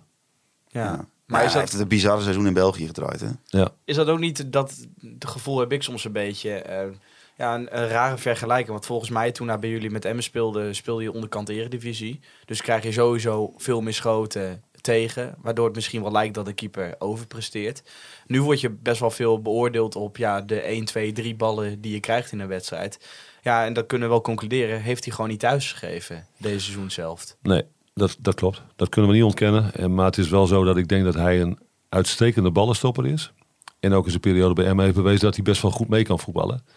Alleen hij heeft in beide facetten bij Groningen dat te weinig laten zien. dat, eh, ja, dat is zo. Ja, over die harde beslissingen die je moest maken. Dat was een van de harde beslissingen, denk ik, die je gemaakt hebt om de keeper te wisselen.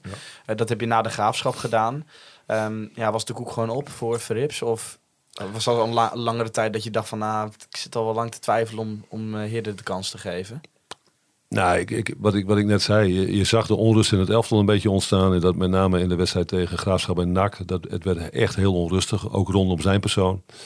En dat heb ik hem ook zo eerlijk verteld, samen met John Vos, de keeperstrainer.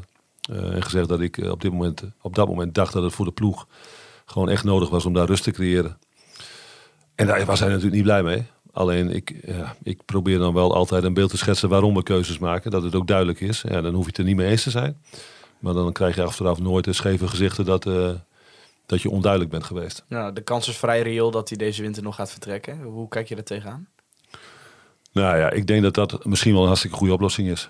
Dus eh betekent niet dat ik hem weg wil hebben. Maar eh, wat ik net zei, de- de, combinatie Groningen-Verrips is niet een hele goede match gebleken. Dus ja, dan is het ook zaak om misschien af en toe die carrière weer nieuw leven in te blazen.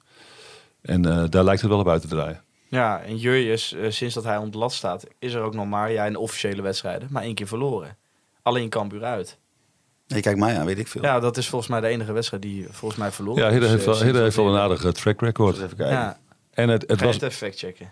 Ja, en het is ook zo dat, eh, dat is blijkbaar ook mensen eigen. hè, Want Hidde heeft ook wel zijn foutjes gemaakt. Ja. Daar keken mensen dan toch wel iets anders tegenaan dan dat bijvoorbeeld Michael Verrips te maakte. Nou, ik zei het net voorafgaand eh, tegen jou. Eh, misschien is het ook bij supporters wel zo op het moment dat je het gevoel hebt dat iemand eruit moet gaan, dus dat hij niet draait. En wie er dan ook maar in de goal staat, al was ik het misschien wel geweest, dus dan denk ik van f- nieuw, eh, iets fris. Nou, als hij een keer een foutje maakt, nou prima. Maar we hebben weer iets nieuws onder de lat staan. Nou, ik denk dat het precies zo is gegaan. Ja, maar Ja. dat is een soort van opgebouwde... Kijk, hij stond natuurlijk ook onder de lat toen FC Groningen degradeerde. Ja. Dus Ja, het- Noam Emmeram is hij gaat, dezelfde, hè, hij dus gaat dezelfde... eh, de, de- als hij dezelfde fouten maakt als Jurrius, gaan mensen daar anders naar kijken. Dat is gewoon... eh, ja, zou je moeten zeggen cumulatieve kritiek. ja, het gewoon op- ja, het gewoon op. opgebouwd. Ja, Ja. precies. Eh, Klopt het trouwens? Ja, hij heeft gelijk. Ja, want- Ja, het goed voorbereid. Want, ja, daarna kwam de, ja, de- laten we maar zeggen, de revival. Dat er tien wedstrijden op rij niet werd verloren. Maar eigenlijk begon dat al in de tweede helft tegen Cambuur. Want ook hoe jullie die wedstrijd eigenlijk uit handen geven, was bizar. Want ik kan me herinneren dat Van Veen en Valente erin kwamen in de rust. En dat het op een gegeven moment 1-1 werd door de goal van Valente. En dat je ze zo bij de ballen had, dat het eigenlijk gelijk 1-2, 1-3 had moeten worden. Ja, maar staat die helft wel misschien symbool voor wat er daarna allemaal gevolgd is? Nou ja, dat, dat heeft zich ook opgebouwd. En ehm, ik wil nog wel eens een keer benadrukken dat ik ook vind dat wij bijvoorbeeld ADO thuis hebben niet heel goed gespeeld. Maar Nee. het was natuurlijk ook een wedstrijd die we absoluut niet hadden hoeven te verliezen. Stiftje van Veerman. Ja. Ja, de enige kans, eh, daarna nog een balletje op, de dak, op het dak van de goal. Maar ze hebben amper een kans gehad, alleen wonnen wel die wedstrijd. Dus ik denk dat wij, eh, dat, dat wij op de goede weg zijn nu, dat er nog heel veel rek in zit. Maar ook in de mindere fase, aan het begin van het seizoen, ja, hebben we eigenlijk wedstrijden gespeeld die we absoluut niet hadden hoeven te verliezen. Dus dat sterkt mij ook in, eh, in de tweede seizoenshelft, dat als wij stappen blijven zetten, dat, we nog, eh, dat, ja, dat het nog leuk kan worden. Ja, Valente scoorde eh, die wedstrijd eh, zijn eerste competitiedoelpunt. Nou, ik heb het hier wel vaker benoemd dat ik... eh nee, maar Oh, ook- jij, jij volgt hem, dat toch? Ik, nee, maar ja, dat, dat, ja, wil- ja. dat wilde ik niet zeggen. Dat hij er best wel lang tegenaan heeft gehikt dat hij... eh, ja, dat hij er wel last van had dat hij nog niet gescoord had. Nou, jij maakt zo'n jongen dagelijks mee. Was dat ook zo? Dat hij inderdaad veel druk voelde van het ja, eh, renderen uit eh, assisten en doelpunten uiteindelijk. Maar dit zijn, en daar is Loer ook eentje van, die wil het maximaal uit zijn carrière halen. En dan weet hij ook dat als je voorhoederspeler bent, dat het gepaard moet gaan met rendement. En eh, in het begin ging die, eh eh, Massa Groningen noemde hem liefkozend Jack. Eh, de link naar de Jack Russell. Dan ging je het hele Ook dat veld. Grealish. Dat Nee. vond ik ook wel. Nee, Jack- Ja, Ja, zo een vorige beetje keer over ja. namelijk met Wim Maske. Nou, hij, ging de, hij, ging het, hij ging de bal halen. Dus hij wilde heel vaak de bal raken, want dat gaf dan vertrouwen. En dan eh, probeerden wij hem voor te houden. Ja, dan krijg je de bal op de middenlijn. Succes met scoren. Ja, dan eigenlijk kun je alleen maar terugspelen. Dus heb nou geduld, heb vertrouwen in die medespelers. Die bal komt wel bij jou. En uiteindelijk gaat het dan om goede keuzes maken in die eindfase. Dus het positioneren werd eigenlijk al redelijk snel beter. En in een, eh, op een bepaald moment ging hij ook goede keuzes maken. En dan gaan die goals wel komen. Dus dat, eh, dat is ook gebleken. En eh, ja, dat hij een groot talent is. eh, Wat zie je in hem? ik, ik vind hem heel goed in eh, technische vaardigheid. Dus hij is makkelijk met de bal. Hij kan ook in het hoogste tempo spelen en ook handelen. En hij heeft een heel goed gevoel voor de omgeving. Dus eh, Wij zijn van het samenspelen en dan moet je op elkaar reageren. Dan moet je ook heel vaak de derde man zijn in ons voetbal. Ja, dat, dat doet hij heel goed. Ja, wij vergeleken hem nogal meer met een eh stylist. Maar voor een stylist heeft hij een bizar werkvermogen. Want dat zijn toch meestal de jongens die de bal komen halen, de vrije paas verzorgen. En nou, dat is het dan. Hij heeft een ongelofelijke dynamiek. Echt een heel groot loopvermogen. Maakt ook heel veel eh diepteloopacties. Eh, Dat is in het hedendaagse voetbal ook bijna... ja, dat, dat is niet bijna, dat is gewoon echt een wapen. En dat doen die vier voorop eh, nu hartstikke goed. Was het voor hem Eigenlijk echt bizar, want als je, wij stonden toen in eh Epe aan de kant van het veld. En dat je op een gegeven moment dat je een oefening met drie groepjes. Een beetje de, nou ja, verdette, nou niet verdette is niet het goede woord, veteranen, wat de oudere groep. de ouderen? Ja. De wat, groep met wat buitenlanders erin. En de jongens, eh Valente, Van Bergen, Postema, Schreuders. En wij zaten gewoon met onze ogen gewoon te kijken. En we moesten bij die, bij die jonge gasten moesten we echt zeg maar, knipperen met onze ogen. Ja, het ging zo snel. ging zo snel, zeg maar. En dat is eigenlijk wel grappig, want dat je dat, toen zagen we dat gewoon. Hadden we daar verder geen conclusies bij. Maar als je dan nu naar kijkt wat er van geworden is op het veld, dan is dat eigenlijk best wel logisch. Ja, vind ik ook. En je zag het eigenlijk wel in de voorbereidingswedstrijd tegen de Graafschap in Middelstum, zo uit mijn hoofd. Ja, Daar speelden we ook met de jonkies. De, de intensiteit, het tempo, de energie, dat, dat, die- dat spat daar gewoon vanaf. En eh, heel veel mensen verwarren dat dan met eh ren je rot en eh, rennen en vliegen. Ja, dan doe je ze schromelijk tekort. Want die, die, die jongens kunnen ook gewoon hartstikke goed Ja, maar voetballen. dat zeg je pas als je vervolgens niet scoort. Als je er ook nog drie keer bij gaat scoren, dan is het natuurlijk... eh, Ja, dan wordt het, dan wordt het gala voetbal. Ja, dan is het en, gala en nu is het ren je rot voetbal. Ja, nou, geloof mij nou dat de bal die Van Bergen geeft op Postema, de, de winnende goal tegen Jong Utrecht, dat is gewoon een hartstikke fijn gevoelig, fijn besnaard balletje. Eh, de goal die Valente maakt tegen Willem II, dat is gewoon een wereldgoal. Dat, daar moet je kunnen voetballen. De, de schoten op de lat tegen Roda van Schreuders, ja, daar spat de kwaliteit vanaf. Ja. Dus die jongens kunnen gewoon heel goed voetballen. Was het bij Valente trouwens nog zoeken naar zijn positie? Want nou, wat was het nou eigenlijk? Een, een 10, een 8? Ja, daar hebben we ook best wel over nagedacht. Zou hij nou een van die twee controleurs kunnen zijn? Nou, daar vind ik hem nu nog te druistig voor. niet ik- rustig genoeg, hè? Nee, niet vast genoeg ook. Dus dan gaat hij te veel op zoek naar een keypass. Dus ik denk dat we nu wel een plek voor hem hebben gevonden. Maar ik denk uiteindelijk dat hij best wel ook eh, als eh, tweede middenvelder zou kunnen spelen. Zeg je dan eigenlijk van we zetten hem nu hier neer omdat hij nog misschien net niet volwassen genoeg is? En als hij dat wel krijgt, dat hij dan inderdaad daar kan spelen? Ja. Dus je kijkt naar uiteindelijk wat het beste is voor de ploeg. Dus die keuze maken we nu. En uiteindelijk moet het gaan over eh, waar gaat hij nou uiteindelijk het best zijn voor die ploeg. Ja, die keuzes. eh, Ja, ik vond het toch wel een, een van de mooiste momenten dat toen na Telstar eh, thuis, toen had hij die eh, Man of the Match trofee gewonnen. En waarschijnlijk heel veel spelers denken dan heel vaak bij zo'n trofee van, nou ja, lekker, het zal wel. En hij kwam trots met die trofee, kwam die, die, eh, Ja, ja, ja. die business lounge inlopen met zo'n gigantische big smile op zijn gezicht. En die gingen volgens mij ook niet meer af die avond. En dan zie je gewoon, het is gewoon een, gewoon een jeugdspeler van deze club die bezig is om, om profvoetballer te worden. Ja, en de jongens vinden het ook, wat je eerder al aanhaalde, volgens mij ook gewoon fantastisch. Dat, ja, die foto's die FC Groningen altijd eh uploadt, dan zie je altijd Jos Schreuders met echt een verbeterd bek. Ja. Altijd op de foto. Maar dat toont denk ik wel van hoe ja, belangrijk zij het vinden dat ze voor deze club een doelpunt maken. Ja, ik, ik heb er net al geprobeerd te zeggen. De betrokkenheid, het gevoel bij deze club, dat, dat spat er vanaf. Zij willen hun leven geven, bij wijze van spreken, om, eh, om eh, deze club weer eh, omhoog te stuwen. Ja, voelen, ja, dan is misschien wel vragen naar de bekende weg. Maar ze voelen zich denk ik ook heel verantwoordelijk voor dat zij het gevoel hebben dat deze club weer zo snel mogelijk moet promoveren. Ja. Probeer dat nog op een of andere manier soms uit hun hoofd te praten van ik wil ook heel graag promoveren, maar we moeten het stapsgewijs rustig omhoog aan gaan pakken. Ja, we moeten bouwen, maar we moeten ook druk. eh, druk hoort natuurlijk ook bij, bij topsport. Dus dat, dat wil ik voor een gedeelte wel bij ze weghalen. En aan de andere kant denk ik dat bijvoorbeeld een Tibas Luciano er ook wel bij gebaat is om af en toe de druk op te voeren. Dus ja, dat is ook een beetje van eh, hoe zitten ze in hun vel? In welke fase zitten ze? Hoe kunnen we ze nou nog meer triggeren om, eh, om die ontwikkeling steeds heel snel op gang te houden? Ja, iemand, en dat is misschien wel een beetje onterecht, die altijd een beetje in de luwte met deze gesprekken wordt gehouden, is eh, Wouter Prins. Want dat is natuurlijk ook gewoon een jeugdspeler. Nou, als je gewoon heel goed naar eh, Dick Lukien luisterde in de voorbereiding, dan wist je wel dat hij ging spelen dit seizoen. Ja, want die viel in eh, tegen de Graafschap volgens mij voor het eerst en tegen Emmen het basisdebuut thuis. Volgens mij vind je dat echt een mooie speler, hè? Ja, ik vind, Een, ik, vind- ik vind het een geweldig ventje ook. Dus eh, als je zo onbevangen en vrij kunt spelen. Eh, dus we namen ook in de voorbereiding al heel veel jeugdspelers mee. Nou, ik heb hem gezien spelen tegen Hibernian 2. En toen heb ik tegen iedereen gezegd van... nou, ik heb geen twijfel over dat die jongen met gemak de KKD kan spelen. En hij heeft het nu best wel lastig opbouwen en aanvallend. Maar dat is ook een fase waar hij doorheen moet. Ja, want dat is die curve waar je het denk ik Ja. over had. Hè? En da- daar moet hij dus mee omgaan. Ja, en En- tegenstanders denken natuurlijk, hé, kijk, dat is een jong Ja. ventje, daar gaan we eens even druk op zetten. Precies. Dus, eh, maar verdedigend eh, even afkloppen. Komt hij amper in de problemen. Eh, Wel veel balverlies. nou ja, opbouwen en aanvallen. De keuzes maken, de passing en de voorzetten, dat moet veel beter. Dus daar zijn we ook mee aan de slag. Alleen dat, dat zit er ook in. Want hij heeft best wel een goede functionele techniek. Hij kan ook wel een voorzet spelen.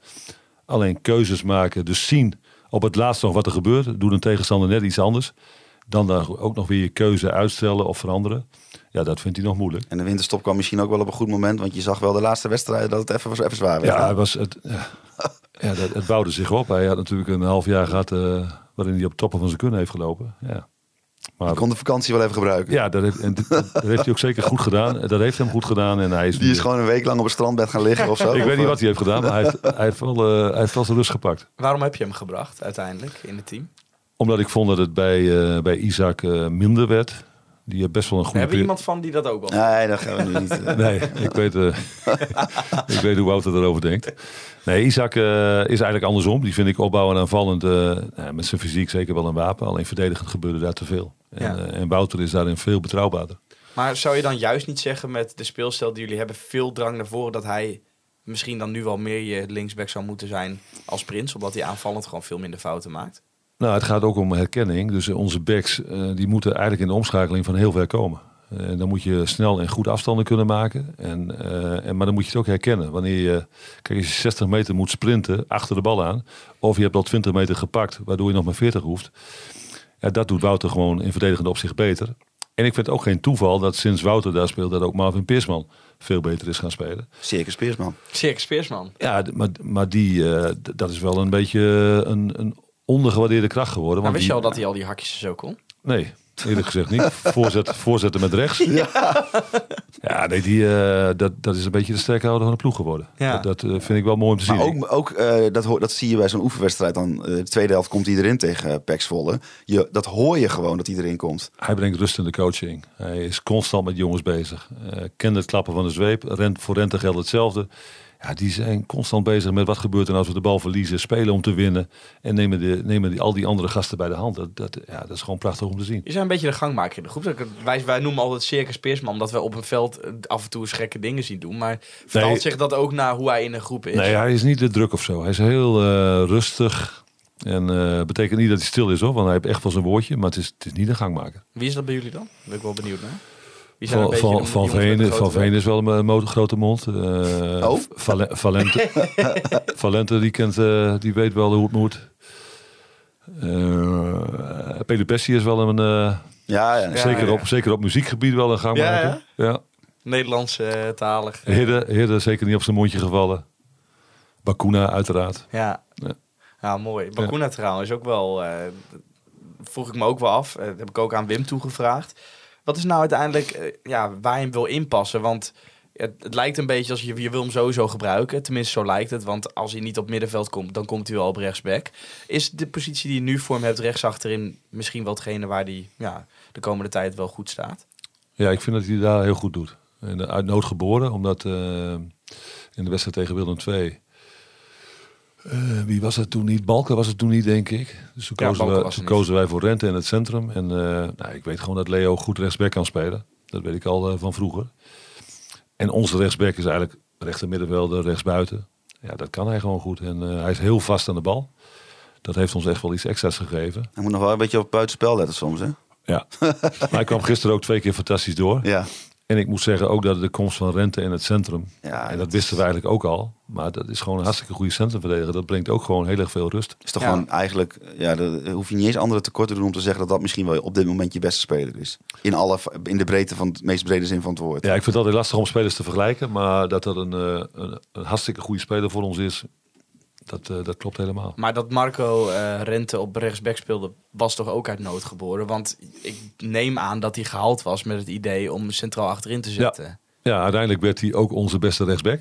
Ja. En, eh, en vonden we dat we in het centrum meer betere alternatieven hadden. En, en, en kozen we dus voor Marco op rechtsback. Maar betere alternatieven omdat je anders op rechts een mindere speler had? Of Nou, op, rechts, je- op rechtsback was de alternatief Liam. Die, ja, die gewoon heel erg...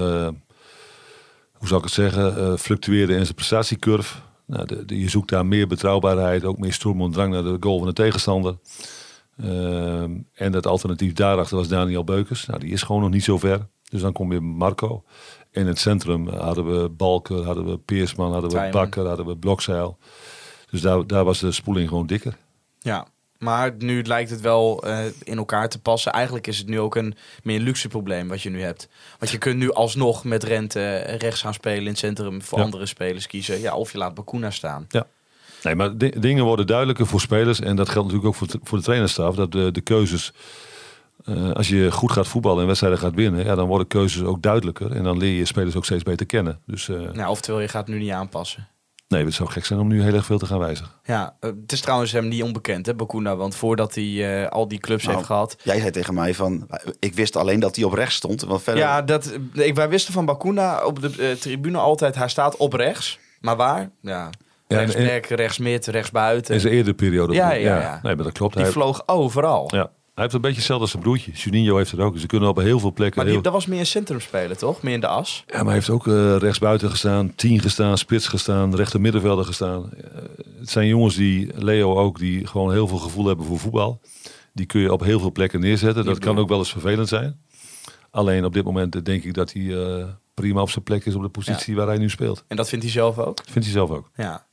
Oké. Eh, jij zei het al, de revival van eh Schreuder staat misschien wel een beetje centraal voor ja, hoe de ommekeer van FC Groningen eigenlijk geweest is. Je zei het al, Rijnsburgse Boys kwam die erin, veranderde die eigenlijk het spel al. Ehm, daarna komt hij ook eh, de basis in.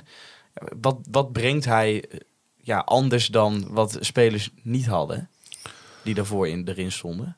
Ja, dynamiek in, in beide teamfuncties. Dus in het voetbal gaat om aanval en verdedigen en het omschakelen daartussenin. Dus op het moment dat we een bal verliezen, dan eh, vliegt hij er gelijk bovenop. Dus hij heeft de fysieke voorwaarden om, eh, om dingen te doen die wij willen. En hij is ook gewoon, als je kijkt naar hoe hij aan de bal is. Hij kan heel goed dribbelen, hij kan heel goed passeren. Hij eh, heeft een goede klik met Bakuna, maar dat had hij eigenlijk ook al met Rente. Dus die wisselwerking is heel goed. En hij kan een doelpunt scoren. Dus ja, eigenlijk heel veel goede voorwaarden. En ik denk dat ook voetbal in Nederland inmiddels dat best wel is opgevallen. Dat het, dat het een hele goede speler is. Ja, Ja. dat hebben we ook met Balken toe gedaan. Hè? We weten niet wie het Nee, is. nou ja, nee, precies. ik, ik heb geen idee. Toen heeft hij dag in Joost tweede Velers, dat is... eh, ja, nee, dat kennen we niet. Tweede seizoen zelf ging niet, toen niet nee. zo lekker trouwens bij Balken. Maar nou, dat vind ik wel interessant dat je dat zegt. Want ja, heb jij het dan nog ook wel eens met Jorg erover van... Jorg, je speelt pas Ja. tien wedstrijden goed. Ga eerst het hele seizoen hier maar eens goed spelen. Ja, zeker. Dat, maar dat speelt nu ook dat FC Groningen zijn contract wil verlengen. Dus natuurlijk heb ik het daar met hem over. En dat vindt hij zelf gelukkig ook. Dat verwoordde hij gisteren ook bij, eh, bij Stefan nog voor de camera. Dingen moeten nog heel veel beter. Eh, dus, eh, en dat kun je dan maar het beste doen bij een club waar je op je plek bent. En waarin je ook speelminuten maakt. Ja, je hebt nog geen wedstrijd verloren met hem in de basis. Nou, dan laat ik hem ook, dan laat ik hem ook lekker staan. Ja. geldt het eigenlijk ook voor Van Bergen? Eh, dat weet ik. Nee, want die heb je tegen, die eh, had hij tegen NAC ook al in de basis staan. Ja, stond in de, tegen NAC in de basis. Ja. Maar de eerste wedstrijd dat hij in de basis stond was tegen Dordrecht. En dat was de eerste keer dat nou, de vijf jeugdspelers, over wie het veel hebben gehad, allemaal in de basis stonden. Ehm, is dat het definitieve ja, omslagpunt van zo gaan we spelen en zo gaan we het doen? Nee, wat ik zeg, ik, ik denk dat we die speelwijze van- geprobeerd hebben vanaf de voorbereiding in te sla- eh, slijpen. Alleen eh, dat eh, op een gegeven moment heel duidelijk is geworden eh, wie dat het beste eh, kan. Eh, kunnen, beter gezegd. En die keuzes hebben wij gemaakt. En dat leidt tot de mannen die nu eh, op het veld staan. Ja, ja, en ik kan wel zeggen, en ik denk dat anderen het er ook wel mee eens zijn. eh wij hebben ook het, echt het gevoel dat je weer naar FC Groningen zit te kijken. Ja. Dus eh, Wim Masker maakte wel een hele mooie eh, ja, vergelijking met de begintijd van de Euroborg. Ehm, die ik zelf niet echt bewust heb meegemaakt, maar met Cornelissen, met Buis, eh, Nefland. En dan mis ik er eentje, Selman. Die vier voor. En anders eh, Koen van der Laak. Ja, Koen van der Laak. Ja, waarbij ook dat je vier van die jongens voorin had. Ja, die eigenlijk het hele, ja, alles opzweepte eigenlijk. En het publiek er ook achter kreeg. Ja, maar je, ik, kan er als trainer ook van genieten. Je wilt ook langs de kant zitten dat je een ploeg ziet die alles geeft wat ze heeft. En, en ondertussen ook nog goed voetbal probeert te spelen. Dus ja, dat, ik, ik zie dat terug. Ja, als ik zie ook hoe ze trainen, hoe ze eh, beter willen worden. Ja, dat is wel. eh, dat, ik, ik snap die link wel van Wim. Eh, Wim is natuurlijk de wandelende bibliotheek. Die kent al, die, eh, ja, die, kent al die spelers en al die namen. Maar Ja, ook in de tijd van, die jij net memoreert. Ja, daar zag ik ook een ploeg met heel veel energie op het veld. En, en ook met goede voetballers. Maar ook met voetballers die, die een team vormden. En dat is gewoon hartstikke belangrijk in het, in het voetbal. En, en dat doen wij nu goed. Is dat, nou, dat is misschien lastig om voor jezelf te zeggen, maar jouw verdienste dat het nu echt een team geworden is? Ja, daar, daar Of was dat eerst niet zo? Misschien is dat een betere vraag. Was dat eerst niet zo toen je hier kwam? Ja, maar dat is ook te gemakkelijk. Hè? Want eh, ik, ik maakte net ook de op, opmerking van, van eh, eh, reactief naar proactief voetbal. Maar, maar ik snap heel goed dat als, je, als je Dennis van der Ree bent en je begint ergens aan, dat je ook denkt van ja, ik moet eerst vanuit de rijen gesloten spelen om te zorgen dat we niet te veel goals tegenkrijgen. Dus ook absoluut geen verwijt naar, naar mijn voorganger. Maar je speelt nu ook tegen andere tegenstanders. Precies, we spelen op een ander niveau. Eh, en wiens verdienste dat is, nou, ik, ik hou van samenwerken. En ik denk dat we met z'n allen dat voor elkaar hebben gekregen. Maar dan ben ik ook altijd wel weer heel eager om te benoemen... dat, eh, dat het besef er moet zijn dat het begint met wat wij nu doen. Wa- waarom vallen dingen nu op zijn plek? Omdat je op een bepaalde manier werkt met z'n allen. Ja, dat is geen toeval. Nee, maar dat vasthouden is het moeilijkste wat er is. En, en daar, daar ligt nu voor ons een grote uitdaging. Vasthouden en eigenlijk de, verder kijken dan die stip... en weer iedere keer weer nieuwe doelen zetten. Ja, want je hebt nu wel denk ik het gevoel, eh, misschien sinds de wedstrijd van Roda uit die 0-0, dat je echt iets tastbaars in handen hebt. Ja.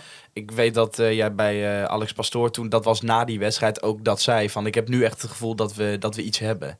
Nou, ik heb jong PSV thuis, daar, die wonnen we 4-0. Maar daar, daar heb ik als trainer niet zo van genoten. Omdat het een hartstikke open wedstrijd was. Waarin PSV beter speelde dan wij, vond ik. Met, met eigenlijk een hele jonge ploeg. Je werd soms gewoon weggetikt. Ja, en dat was tegen jong Ajax eigenlijk niet anders. Alleen we waren heel effectief in die wedstrijd. Eh, dus ik, ik vind dat wij in die beginfase gewoon veel te weinig gevoetbald hebben. En voetbal is, is leidraad om uiteindelijk eh, punten te gaan halen. En eh, vanaf Dordrecht, eh, misschien wel iets eerder, tweede helft NAC, zijn we gewoon veel beter gaan voetballen. En dan heb je als trainer ook veel meer het gevoel dat het een kant op gaat. Ja, vond jij eh Rode JC uit eh, de beste wedstrijd die jullie gespeeld hebben dit seizoen? Mm, wel een van de beste, maar ik denk dat Jong AZ uit ook heel goed was. En ehm, nou ja, Willem II uit, niet te vergeten. Ja, dat was ook gewoon een hele goede wedstrijd. Ja, en het, ja Alleen misschien- ik denk wel dat, dat Roda heeft geholpen, want die waren op dat moment koploper. Ja, zeker. Die hadden eigenlijk eh, nog eh, heel weinig punten verloren thuis. Volgens mij op dat moment 19 uit 7 in thuiswedstrijden. Ja, die hebben natuurlijk redelijk eh, van het kastje naar de muur gespeeld. Ja, en toch kwam er bij, tenminste bij mij, het gevoel van en we winnen weer die wedstrijd niet. Nee, maar dat snap ik ook. Als je in een fase zat waarin wij zaten, dan, dan ga je ook dat soort dingen denken. Ja. Alleen ik probeer dat toch anders te bekijken.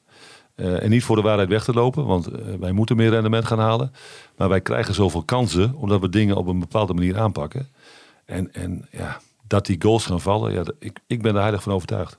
Ja, en ik weet ook nog, eh, ik zal de exacte woorden niet benoemen, maar ik was er vrijwel niet mee eens dat, dat er niet gewisseld werd. Dat heb je mij net voorafgaand aan de podcast ook uitgelegd van, hè, waarom laat je mensen staan? Of ga je bijvoorbeeld niet ineens een Van Veen inbrengen waar dan heel veel om geschreeuwd wordt eh, ja, vanuit eh, ons vak.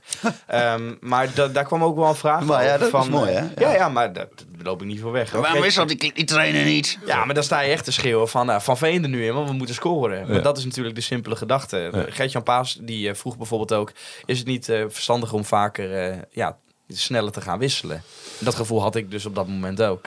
Ja, dat, snap ik ook hoor. En eh, ook daar kijkt iedereen op zijn eigen manier naar. Maar het specifieke voorbeeld Roda uit, daar hadden we eigenlijk totale controle. En, en nogmaals, dat heeft te maken met het feit dat wij dingen op een bepaalde manier doen. Ja, dan is het in mijn beleving gek om te wisselen. Dus ik, ik snap jouw gedachte ook wel. Alleen ik denk dat het komen tot kansen vooral te maken heeft met dat, dat samenspelen, de, het, het tempo wat we hanteren. En op dat moment vond ik ook al dat Kevin daar eh, nou, net een tandje tekort kwam. Ja. En het is zo dat je als trainer, ja, ook daar geldt wel eens dat ik ook na afloop wel eens denk van ja, Dick had wel iets eerder gekund. Maar je begint met een opstelling waarvan je denkt van oké, Nou, hiermee ga ik eh ja, hiermee gaan we die wedstrijd winnen. eh, ja, om te je winnen. ziet ze door de week, daar heb je vertrouwen bij. Het is ook zo dat je af en toe ook jongens laat staan, omdat je ook weet van ja, ze kunnen nog iets. Zitten niet altijd even lekker in de wedstrijd, maar kunnen nog wel iets. Dus ja, En misschien omdat je dan tegen Roda dan dat gevoel hebt van... hé, ik, ik zie iets wat me bevalt. ja. Het is een beetje zonde natuurlijk om dan dat meteen Omdat- uit elkaar te halen. Ja. Dat je ook misschien denkt over bijvoorbeeld Postema en Van Ja. Bergen van... geef ze nou die minuten. Ja, samen. dat, dat En ook. Samen Ja, ook. in Doe deze... je dat ook? Laat ze soms staan om ze meer vertrouwen te geven? Ja. Nou ja, en tegen AZ bijvoorbeeld eh, zaten we ook heel erg van... eh, we moeten eigenlijk wel mensen belonen omdat die ook goed trainen op de bank zaten. En tegelijkertijd ja, ik zei ook tegen Marcel en Casper van het zou mooi zijn als we Postema nog een goal maakt. Nou ja, Van Bergen scoorde heel laat. En als Tom Ja. nog een goal maakt. Ja. Dus daar, daar probeer je ook rekening mee te houden. En ik snap wel dat, dat jij als supporter daar geen boodschap aan hebt. Nou ja, tegen Jong AZ is een ander verhaal. Want dan sta je 3-0 voor. Ja. Dan weet je al Ja, dat je hij, die Dick, hij, wedstrijd is, niet meer hij, is, gaat. Dick, hij is rustig nu, maar jij hebt hem nog nooit op de Ja, gezien. ben Dat dat, dat- maar dat vind, ik ook, wel- dat vind ik ook wel mooi. En ik snap die gedachte ook wel. hij is nog erger dan Thijs. Ja. Op de Alleen, tribune wel, ja. ja. Ja, nou, maar wat ik, niet, wat ik niet snap, en dat is misschien dan de simpele ziel in mij als supporter, dat ik denk van, maar Dick, ik zie nu, hier gaat niet meer gescoord worden. Dat gevoel krijg je dan. Ja. En hoezo ziet hij dat dan niet en grijpt hij niet in? Want ja, jij bent de enige die kan ingrijpen. Ja. Dat kunnen wij niet. Nee, maar ik, Proberen we wel. op dit, Ja, we proberen we wel En die- keihard te schreeuwen. Maar, maar in die wedstrijd zag ik het dus nog wel. ja. Ja, en, en daarover kun je van mening verschillen. En dat mag ook. En wat ik zeg, het is ook wel zo dat ik naar huis rijd en denk van ja, mensen hebben ook gewoon gelijk. Ik had eerder misschien wel moeten wisselen. Dus ik ben als trainer natuurlijk ook niet onfeilbaar. Ja, dat was wel ook het moment dat hè, van, ja, van Bergen, Postema, gaat het nou lopen? We scoren niet. En uiteindelijk, na tien wedstrijden, krijg je, ja, jij zal het waarschijnlijk dat moment al gevoeld hebben, maar toch je gelijk. Ook in de ja, publieke opinie. Van oké, nou, het, het rendeert dus toch wel hoe we aan het spelen zijn. Is er dan toch inderdaad het, het eh, nou, waar je het vaak over hebt, het bouwen, het wachten, toch de tijd nemen, ook al is die er misschien voor je gevoel soms niet, om die toch te pakken? Ja, maar je- we weten dat er bij een club als Groningen in de KKD ontzettende druk is. En dat is ook logisch met het geld dat wij uitgeven. Alleen, eh, ik zat ook bij Martin Dren in de podcast. en Die zei, heb je de tijd om te bouwen? Ja. Dat weet ik niet. Of we de tijd hebben, maar die tijd moeten wij wel nemen. We moeten van ver komen. Jij Eh, kan niets anders, toch? Nee, ik, ik heb geen keus in, in mijn eh, beleving. Eh, en dat bouwen moet in razend tempo. En dat betekent niet dat we jaren of maanden weggooien. Maar we moeten wel iets bouwen. En, eh, ja, en dat gaan we ook doen. En dat zijn we nu aan het doen. En dan is het alleen maar mooi om te zien dat mensen dat herkennen. En, en, en ook steeds meer een, een Groningen gaan zien wat denk ik past bij hoe mensen daarnaar kijken. En hoe ze willen dat de club speelt. Ja, nou, ik heb dat vorig jaar wel eens gezegd, ook onder ja, Van der Ree.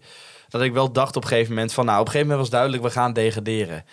Doe dat dan met je eigen jongens. Want ook dit seizoen, en nou, natuurlijk eh, zullen we niet blij zijn op het moment dat je niet promoveert. Maar als je dan niet promoveert, laat het dan wel zo zijn dat de jongens die we allemaal opgeleid hebben, waarin we veel potentie zien, doe dan maar met die jongens.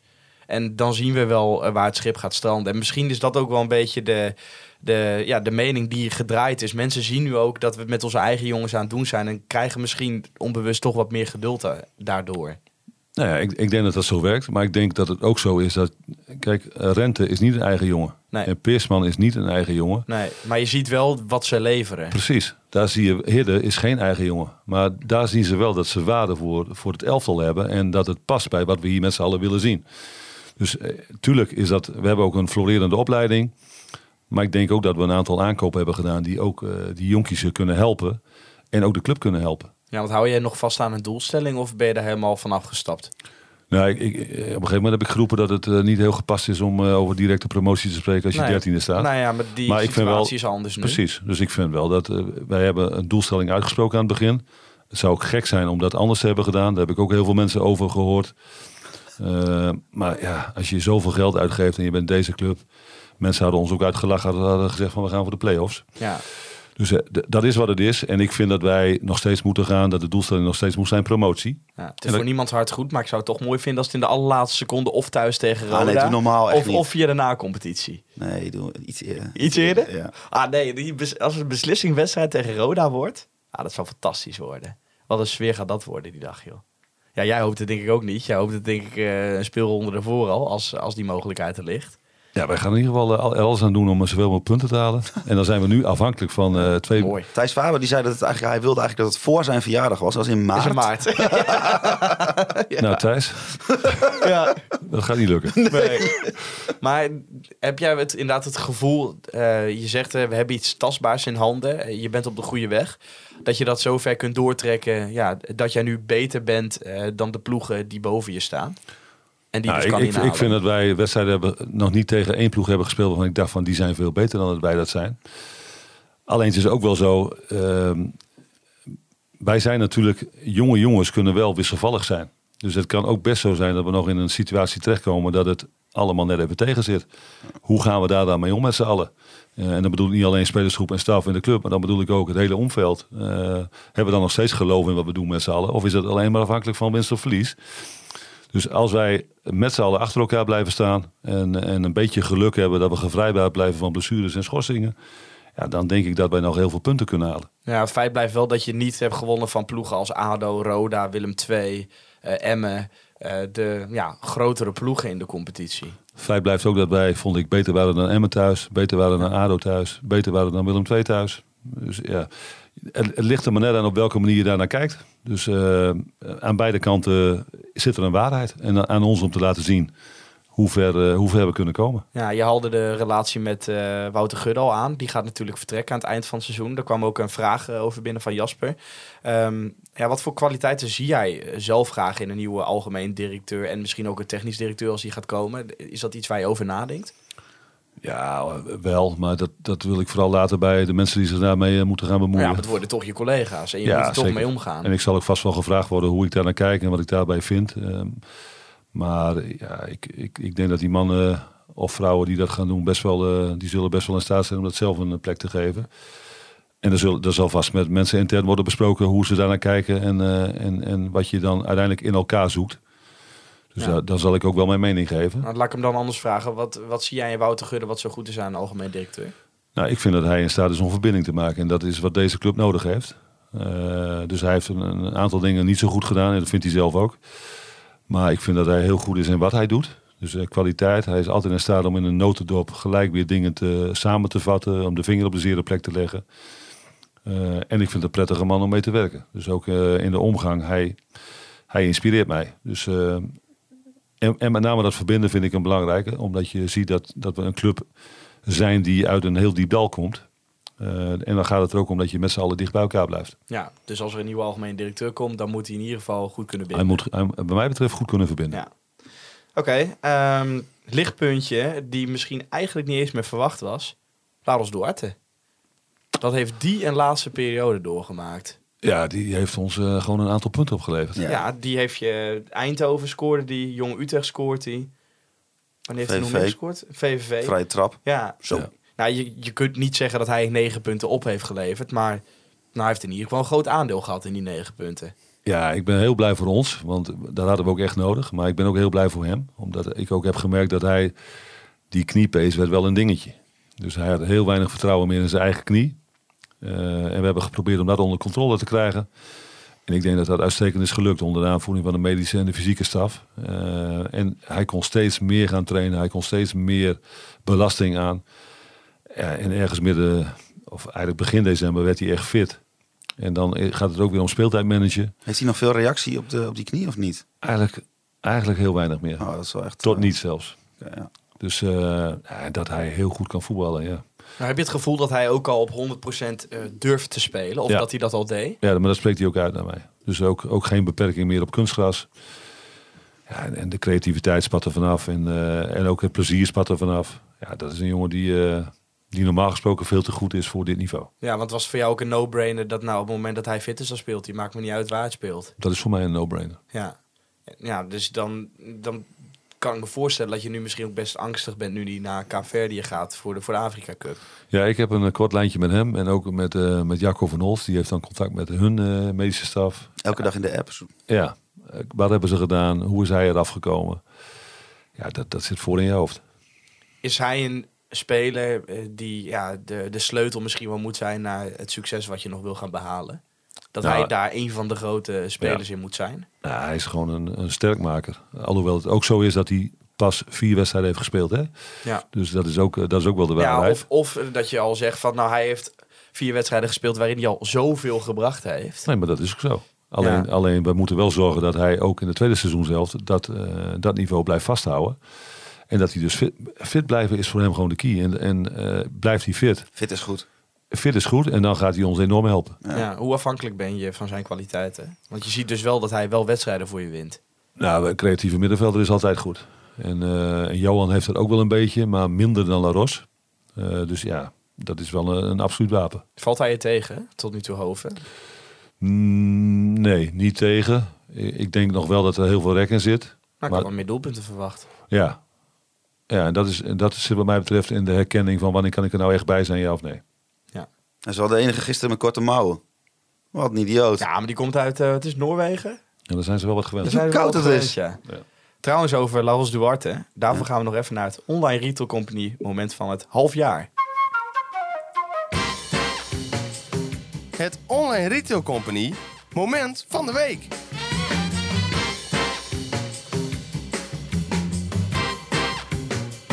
Ja, ons moment gesponsord door de grote vrienden van de Online Retail Company. Ja, die hebben zo'n eh, kortingscode naar jou vernoemd, hè?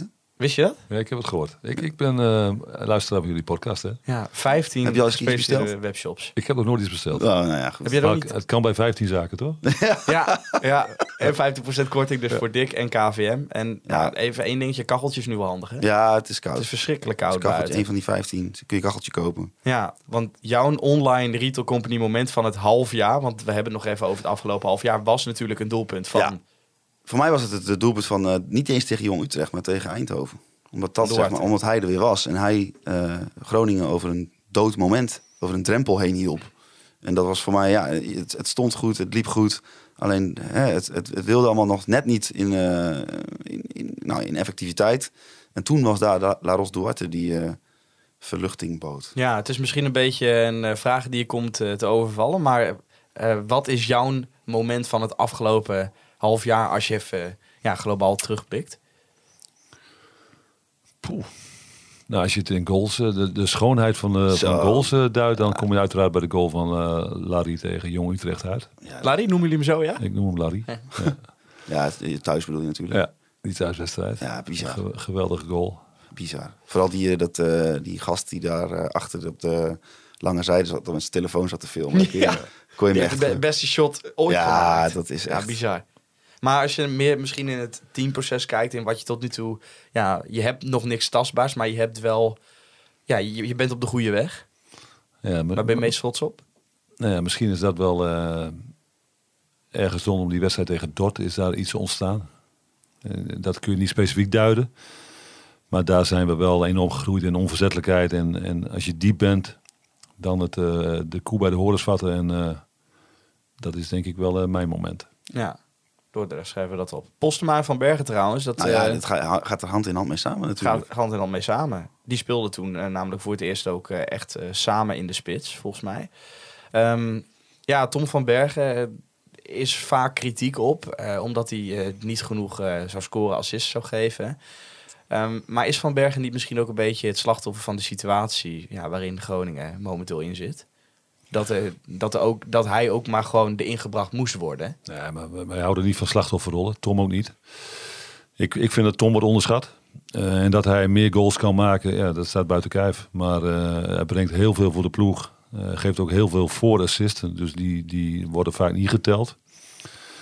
Maar ehm, wat hij de ploeg brengt en hoe hij voetbalt, ja, daar kan ik eh, onmogelijk niet tevreden over zijn.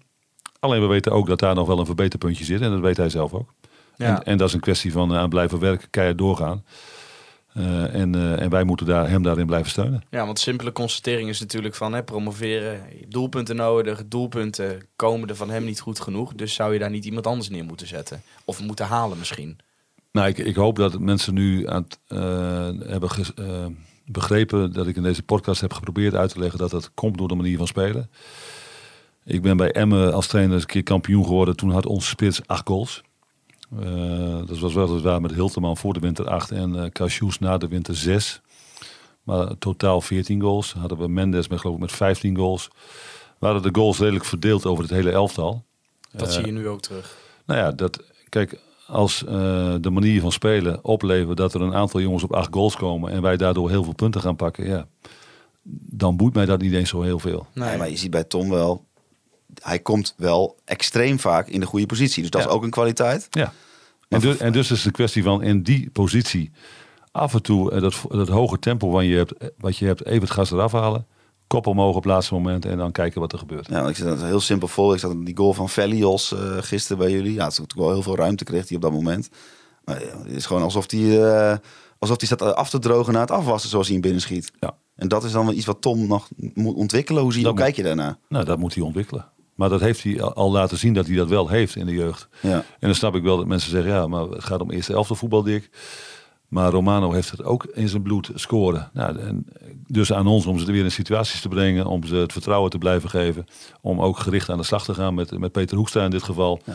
Veel, Wat, wat kun je daarmee doen met die jongens? eh, ze conditioneren.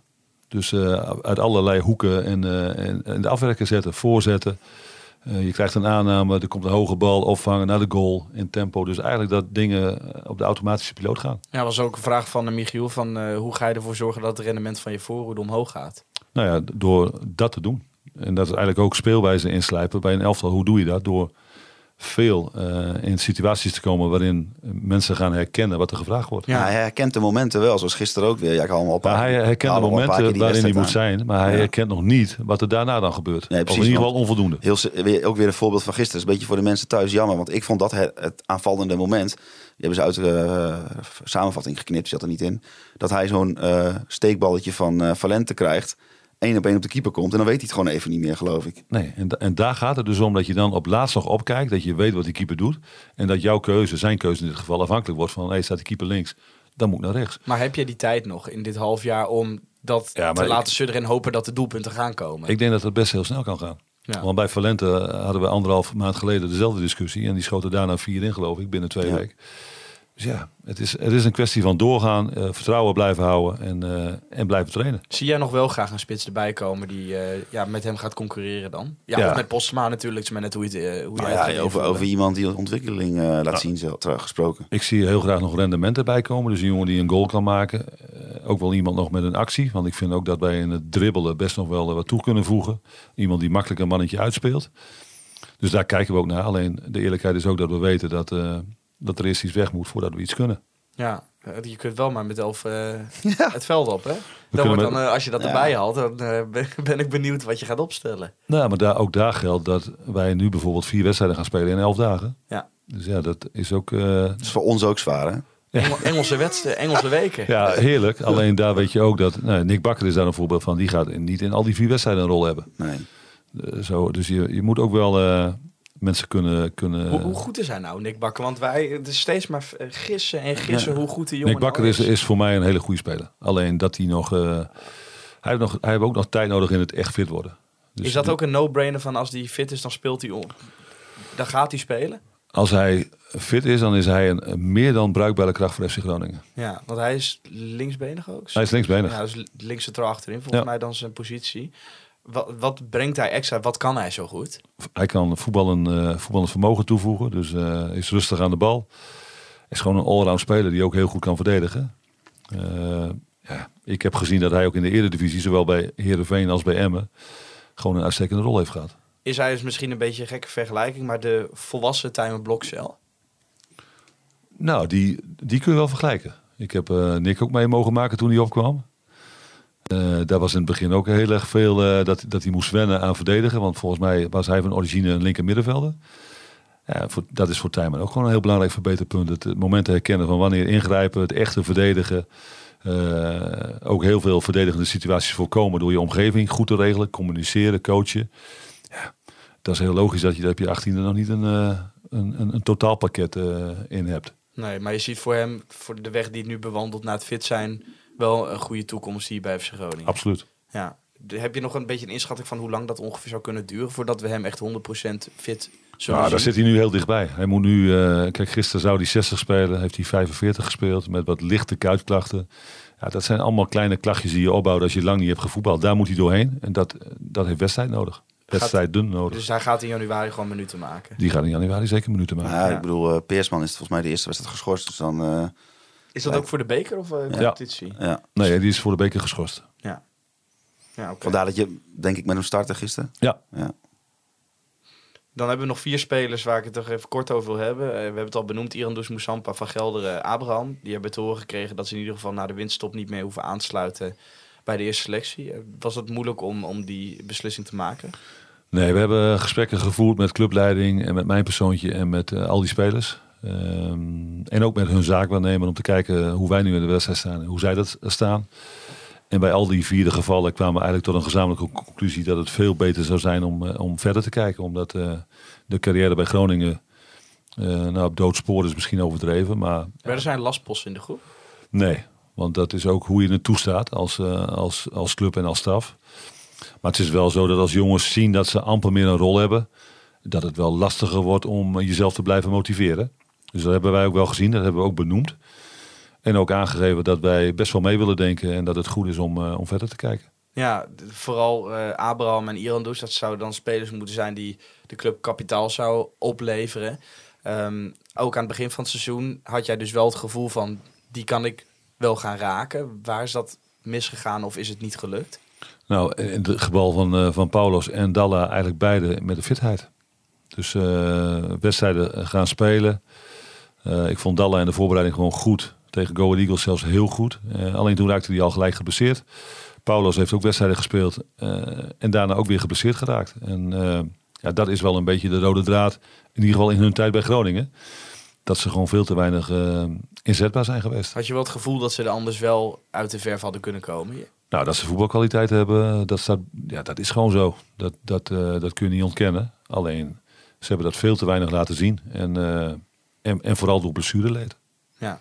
Ja, dat is eigenlijk zonde. Ja, Irandoes hebben we het vaak genoeg over gehad, maar ik blijf het toch zonde vinden. Ja. En dan zie je ook meteen wel, misschien dat dan, als je dat dan afspreekt met zulke, zulke spelers zoals eh, gisteren eh, Van Gelder en Moussampa, die eh, toevallig in de rust zaten wij dan bovenin dat eh, even een kopje koffie te drinken. Die gaan dan ook gewoon naar huis. Die gaan dan niet staan kijken bij het eerste elftal. Dat is gewoon, gewoon klaar. Nou ja, blijkbaar. Dat, eh, dat heb ik niet gezien. Maar eh, ja, ieder gaat er op zijn eigen manier mee om. En eh, ja, dat doen zij dus blijkbaar zo. Ja, wel veel ruimte voor de jeugd. We hebben ook de laatste wedstrijden gezien dat er veel nieuwe jeugdspelers ook op de bank zaten. Ehm, ja, we hebben het hier afgelopen podcast met, eh, met Wim Masker ook over gehad. Dat jij ook vaak kijkt bij de onder 21 en zelfs als het kan naar de onder 18 volgens mij. Ja. Hoe belangrijk vind jij het dat je dat soort teams ook nauwlettend in de gaten houdt? Dat je daar ook echt naartoe gaat om te laten zien dat je er bent. Je moet er naartoe gaan om er ook gevoel bij te krijgen. En, eh, en dan krijg je ook beeld bij die jongens. En wat ik zeg, ik vind dat wij een uitstekende opleiding hebben. Onder 18 is zelfs kampioen geworden. Eh, daar zitten ook een aantal goede spelers in. En dan vind ik ook dat je, als je de tijd en ruimte hebt, dat je ze moet eh, laten zien dat wij dat ook zien. Ja, want Dus- dus- jongens als Roy Lester had ik nog nooit van gehoord. Maar die zat dan bijvoorbeeld tegen, voor mij tegen Jong Utrecht op de bank. Ja, en ook tegen Willem II. Ja. Niels Ergens hebben we erbij gehaald. Eh, maar ik vind in de onder 18 eh, ook zeker nog een aantal andere jongens die wij op het, in het vizier hebben op de korrel. Ja, dat is gewoon eh, dat is talent wat, eh, wat eraan komt. En ook in de onder 16 vind ik een aantal hele grote talenten zitten. Ja, daar hebben we oog voor, omdat het ook eh, onderdeel van deze club is. Ja, op X of Twitter, hoe je het ook maar wil noemen. Bas 262, Bas 262 die vroeg zich af... wat is eigenlijk de status van Jens Graven, Alex Mortensen en Johan van Kaam? Joël hebben we gezegd dat daar de concurrentie eigenlijk te groot is en dat hij weg mag. Dus die status is onveranderd. En die andere twee zijn geblesseerd, langdurig geblesseerd. En ik hoop dat die snel fit zijn, omdat eh, Jens, zeker voor zijn blessure, een, eh, ja, die zat er ook kort bij. Die heeft ook eh, al minuten gemaakt in de oefenwedstrijd tegen Almere. En eh, Alex, die heb ik zelf nog niet meegemaakt op het veld, maar daar hoor ik hele goede verhalen over. En, Nou, is dat- ja, is die echt heeft zo iemand die past precies in wat eh Tom... in wat we en- willen, hè? Ja. ja. Dus ja, ik, ik, ik, ja, vervelend, tweede kruisband. Dus ik hoop dat hij daar Ja. goed van herstelt. Ja. En dan gaan we zien. Ja, ik, eh, ja, we wandelen het uh, over die aanval. Dus eh, ja, we zijn al even bezig, maar goed. Kian wil je daar Nou, eh, ik vond eigenlijk dat we iets te snel over eh, de ontwikkeling van Romano Postma heen hebben gepraat. Want Oh, dat, vind eh, ik eigenlijk klopt inderdaad. echt het voorbeeld van iemand die aan het begin van het seizoen eigenlijk wist... Ja, nou ja, hij stond niet eens op de teamfoto. En dan uh, hoeft hij helemaal weer op te rakelen. Maar die voetbalt de laatste weken alsof hij echt een volwaardige prof is. Ja, vind ik ook. En met name het meevoetballen heeft hij heel goed ontwikkeld. Want Romano staat en stond bekend, denk ik, eh, als iemand die vooral goals maakt. Maar ik vind hem heel goed in. Hij weet ook waar de ruimtes op het veld zijn. Dus eh, op het moment dat onze hoge tienen er niet zijn, dan verwachten we van een spits dat hij meespeelt en aanspeelbaar is. Eh, dat, dat doet hij beter dan Tom bijvoorbeeld. Nou, is hij ook, uh, want wij kunnen natuurlijk alleen maar kijken wat er op het veld gebeurt. Um, als persoon is er ook een bepaalde ontwikkeling. Want dat, dat, dat, dat vraag ik me dan af. Is, is, is die, heeft hij zich ontwikkeld het afgelopen ja. half jaar? Is er iets gebeurd met hem? Nou, ik denk dat vertrouwen uh, iets met jongens doet. Dus hij voelde in het begin uh, absoluut niet dat vertrouwen. En dat is ook logisch als je niet op de foto mag. Dan laat je als club ook zien dat je eigenlijk uh, dat vertrouwen niet meer hebt. Nou, daar hebben we genoeg over gesproken. Dat hebben we, ja. zelf, hebben we zelf niet goed gedaan. Ja, maar toch had hij dus wel zoiets van: ik zou je te laten zien dat ik het wel ja. kan. En dat is ook de goede instelling. En dat heeft hij ook gedaan. En dan voelt hij natuurlijk ook dat hij een basisplek krijgt, dat hij steeds beter gaat spelen. Dat dingen heel natuurlijk worden voor hem. En dan, dan ga je ontwikkelen als speler. Nou, eigenlijk, als je dan kijkt naar zijn geschiedenis, dan is dit het moment in zijn leeftijd, in zijn carrière, dat hij ook daadwerkelijk beoordeeld mag worden als iemand die in de basis staat. Want dat, hiervoor was het eigenlijk ook nog een jeugdspeler eigenlijk. Ja, en heeft hij ook veel te wisselvallig gespeeld. En, en nu zaak voor hem om door te pakken. En dat goede voetballen nog veel meer gepaard eh, laten gaan met rendement. Dan, eh, dan, dan kunnen we zeggen dat hij een, eh, echt een volgende stap heeft gezet. Ja, hoeveel heeft hij eraan dat hij natuurlijk ook jongens om zich heen heeft die hij al wat langer kent? Ik Ja. weet bijvoorbeeld dat hij volgens mij een hele goede klik met Valente op het veld altijd gehad heeft. Ja. Maar Dus volgens mij. vertrouwd. Ja, maar dat, dat, ik heb hem dat ook een keer horen zeggen na een wedstrijd. Dat, dat zij blind weten van elkaar wat ze doen. Ja, en dat. Als je elkaar lang kent en heel veel samen hebt gespeeld, is dat natuurlijk hartstikke logisch. En als je nou eh, nu niet de gewenste aankoop eh, krijgt die je wilt, ben je dan, heb je dan vertrouwen in als deze vier jongens fit blijven dat het hiermee gaat lukken? Ja, Op basis van de laatste tien wedstrijden. op basis van de laatste tien wedstrijden, op basis van potentieel, op basis van wat, wat zij laten zien in trainingen. Ja, heb ik daar eh, heel veel vertrouwen in. Ja, nog even over de beker. Gaan jullie vol voor de beker? Ja. Ja, ik, ik zou, ja jij hebt het meegemaakt natuurlijk als, eh, als assistent. Het lijkt, lijkt me geweldig. Deze- maar- Ja, ik, ik zat al zo te reageren. Ja, als je. Excelsior Wij- ja, nou uitschakelt, kom je kwartfinale. Nou, misschien Ja, een dan moet gunstige even één- thuiswedstrijd. ja, dan moet even iemand moet even die grote clubs uitschakelen. Ja. Nou, twee van de drie gaan eruit. Hè? PSV, Feyenoord en eh, Twente. En nou ja, AZ nog over. Maar die kunnen we ook hebben.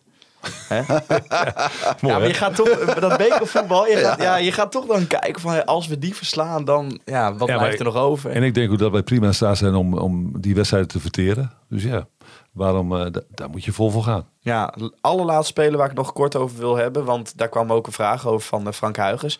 Hoe dicht zit eh, Kian Slor tegen een basisplaats aan? Ik vind dat Kian echt op de goede weg is. Die, die heeft ook de handschoen opgepakt. Kreeg eigenlijk dezelfde tijding als Joël aan het begin van het seizoen. Je mag weg, je mag verhuurd worden. En die heeft ook gezegd van nou, dat kunnen jullie wel willen. Maar ik laat jullie wel zien wat ik wil. En dat heeft hij gedaan. Dus we hebben het heel vaak over die onder 21 wedstrijden gehad. Hè, dat dat eh, bijvoorbeeld met Noam, dat hij niet altijd de beste was. Nou, Kian was wel heel vaak de beste. Ja, en dan op een gegeven moment verdien je ook om een kans te krijgen. En die, eh, hij zit eigenlijk nu fulltime bij het eerste. Lijkt me wel een jongen dat als hij een keer een hat scoort, dat, hij dat, dat iedereen het ook moet weten. Ja, Kian is sowieso wel een jongen die wel van uiterlijk vertoon houdt. En, eh, en goals maken, dat viert hij. En, en laat ook weten dat hij goed heeft gespeeld. Maar inmiddels wel op, een, eh, op een manier die ik goed kan hebben. Ik vond bij Emma dat het nog wel eens, heb ik hem ook gehad, sloeg het nog wel eens door. Had hij veel te weinig oog voor eh, wat er nou eigenlijk nodig was. Dus die, eh, die puzzel is wel, eh, is wel gevallen bij hem. Ja. Nemen wij nog op tussen eh, Nee. Excelsior en Emmen? Nee, hè? Nee. Nou, dan gaan we voorspellen. Oh. Ja, gaan we even voorspellen. Ja, Eerst Excelsior, daar gaan we heen. ja, gaan we voor de goede winnen. orde. Gaan we winnen. Doe Winnen, ja, doe normaal natuurlijk. Ja? Ja. Ik las trouwens dat Excelsior maar net elf fitte spelers of zo. ja, dat is zand, dat is sandbaggen. Dat, dat geloof ik niet in. Nee? Nee. Die zijn gewoon hartstikke fit. Maar 3-0. 0-3. Ja, 0-3, ja. Op Woudenstein. Ja, ja. Vorig jaar Nee, was maar weet je, de hoor, dit die is- 1-0. Kijk, ik ben een positieve denker. Hè? Dat, eh, zo Ja. ken je, kennen jullie mij. Kijk, Tom van Bergen die heeft vorig jaar zijn eh basisdebuut gemaakt ja, bij Excelsior. Die mist een gigantische op kans. Boudestein. En nou, heeft nu eh, heeft hij, heeft hij, is hij onderdeel van de positieve reeks. Dit Ja. gaat de wedstrijd worden dat hij twee keer scoort. Dit wordt zijn revanche op Boudestein. Ja. Twee keer scoren van Ja. Bergen. En wie maakt de derde dan? Of de eerste of de tweede? Eigen doelpunt. Eigen doelpunt. ja, Dick, het is eh, gek om te doen voor je eigen ploeg. Maar Excelsior, wat gaat het worden? Nee, maar dat ga ik ook niet doen. Nee, dat dacht Nee. ik al. Ja, ik zei het al. Dat, dat ja, kun je proberen, jammer. maar dat gaat je niet lukken. Nee. Maar hoe, nou laat ik het dan anders formuleren. Hoe groot is vertrouwen dat je door kunt bekeren? Nee, dat vertrouwen is er. Waarbij eh, niet ongenoemd mag blijven dat Excelsior gewoon een goede ploeg is. Alleen, ja, wat ik zeg, ik, ik ben wel heel nieuwsgierig weer wat wij daar kunnen. Ik heb er wel vertrouwen in. Ja, ik denk ook dat we gaan winnen. Vol uitvak? Nou, Ja. nog niet hè. Er kwam nog wel, ook als het verlenging wordt, dan ga je dus ook met de, ja, de wetenschap dat je een paar dagen later naar M moet. Dan blijft gewoon, ga je niet ineens denken van nou, tandje terug. Nee. Oké, ik denk ook dat we gaan winnen. Strafschoppen, dat wordt laatje. Ja. Maar we gaan daar winnen met panels. En M gaan we eh, ook winnen. winnen. Ja. Ja. ja, want daar zijn we ook bij. Ja, dus nee, we maar dat gelul van 1-2. Wim in die podcast. Hè, dat is voor, Ja. voor de mensen die ons een petje met af zijn. Wim die ging ineens eh, verwachtingsmanagement doen. Dat, eh, ja, dat kon allemaal wel moeilijk worden. Nee, joh, natuurlijk niet. Nee, omdat we in korte tijd veel wedstrijden spelen. Ja, nee, dat is eh, allemaal... eh, Hoe zijn die spelers daarin? Ja, jij weet hoe fit ze zijn. Hoe ja, goed kunnen ze het verdragen om straks drie wedstrijden in één week te spelen? Ik denk dat een hele hoop spelers bij ons dat prima kunnen, kunnen verwerken. En er zal een aantal, eh, daar zullen we goed moeten monitoren hoe ze ervoor staan. Nou, dat, dat gaan we doen. Ja. En dan januari wordt wel een beetje de... Voel jij dat zo? De, nou, niet do or die, maar, maar wel dat je eh, gelijk hebt van... Oké, dit is wel ja, het, het punt van gaan we, gaan we het echt halen? Gaan we echt proberen die promotie te halen? Of haken we misschien toch weer ergens af? Nou ja, die play-offs is natuurlijk sowieso... eh, Ja, natuurlijk. Maar ik heb het Nee, over maar directe een, een, promotie. Pixar, een Pixar is natuurlijk ehm, cruciaal en eh, misschien wel essentieel om, eh, om echt naar boven te kunnen kijken. Ja. Ik ben er doorheen. Of eh, dacht jij nog eh, van eh, we moeten nog wat? Nou, ik vind het toch knap dat we het onder de twee uur hebben gehouden. Hoe lang zijn we bezig? 1 uur en eh 49. Jezus. Dat is langer dan een maand met masker. Maar je, je vond het goed zo? Ja, ja, ja. Ja? ja. Dan wil ik jou, ja, heel erg bedankt. Ja, bedankt dat je wilde komen. Mooi om eh, zo eh, ja, een inkijkje ook te krijgen hoe jij eh, te werk gaat en ook hoe jij het afgelopen half jaar beleefd hebt. En ik denk dat heel veel mensen dat ook wel eh, fijn vinden om een keer ja, te weten wat de gedachtegang van de trainer van ons is. Eh Ho- Hols, jij natuurlijk ook eh, bedankt. Ja. En eh, ja, natuurlijk ook de Online Retail Company en Toupé. Bedankt voor het sponsoren van onze podcast. Onze Petje.affers ook. En wil je nou ook Petje.affer worden? Dat kan. Dan eh, moet je naar convolminder.nl. Dan kun je toegang krijgen tot exclusieve content. Zoals de Maand met Masker, waar we het deze podcast al vaker over hebben gehad. En ook eh, gehoord op de redactie. Ik wil Mark Pepping en Free Westhoff natuurlijk bedanken voor de intro en de outro muziek. En als laatste wil ik jullie, de luisteraars, bedanken voor het luisteren naar Convolminder, de podcast. Juichen wij als FC Groningen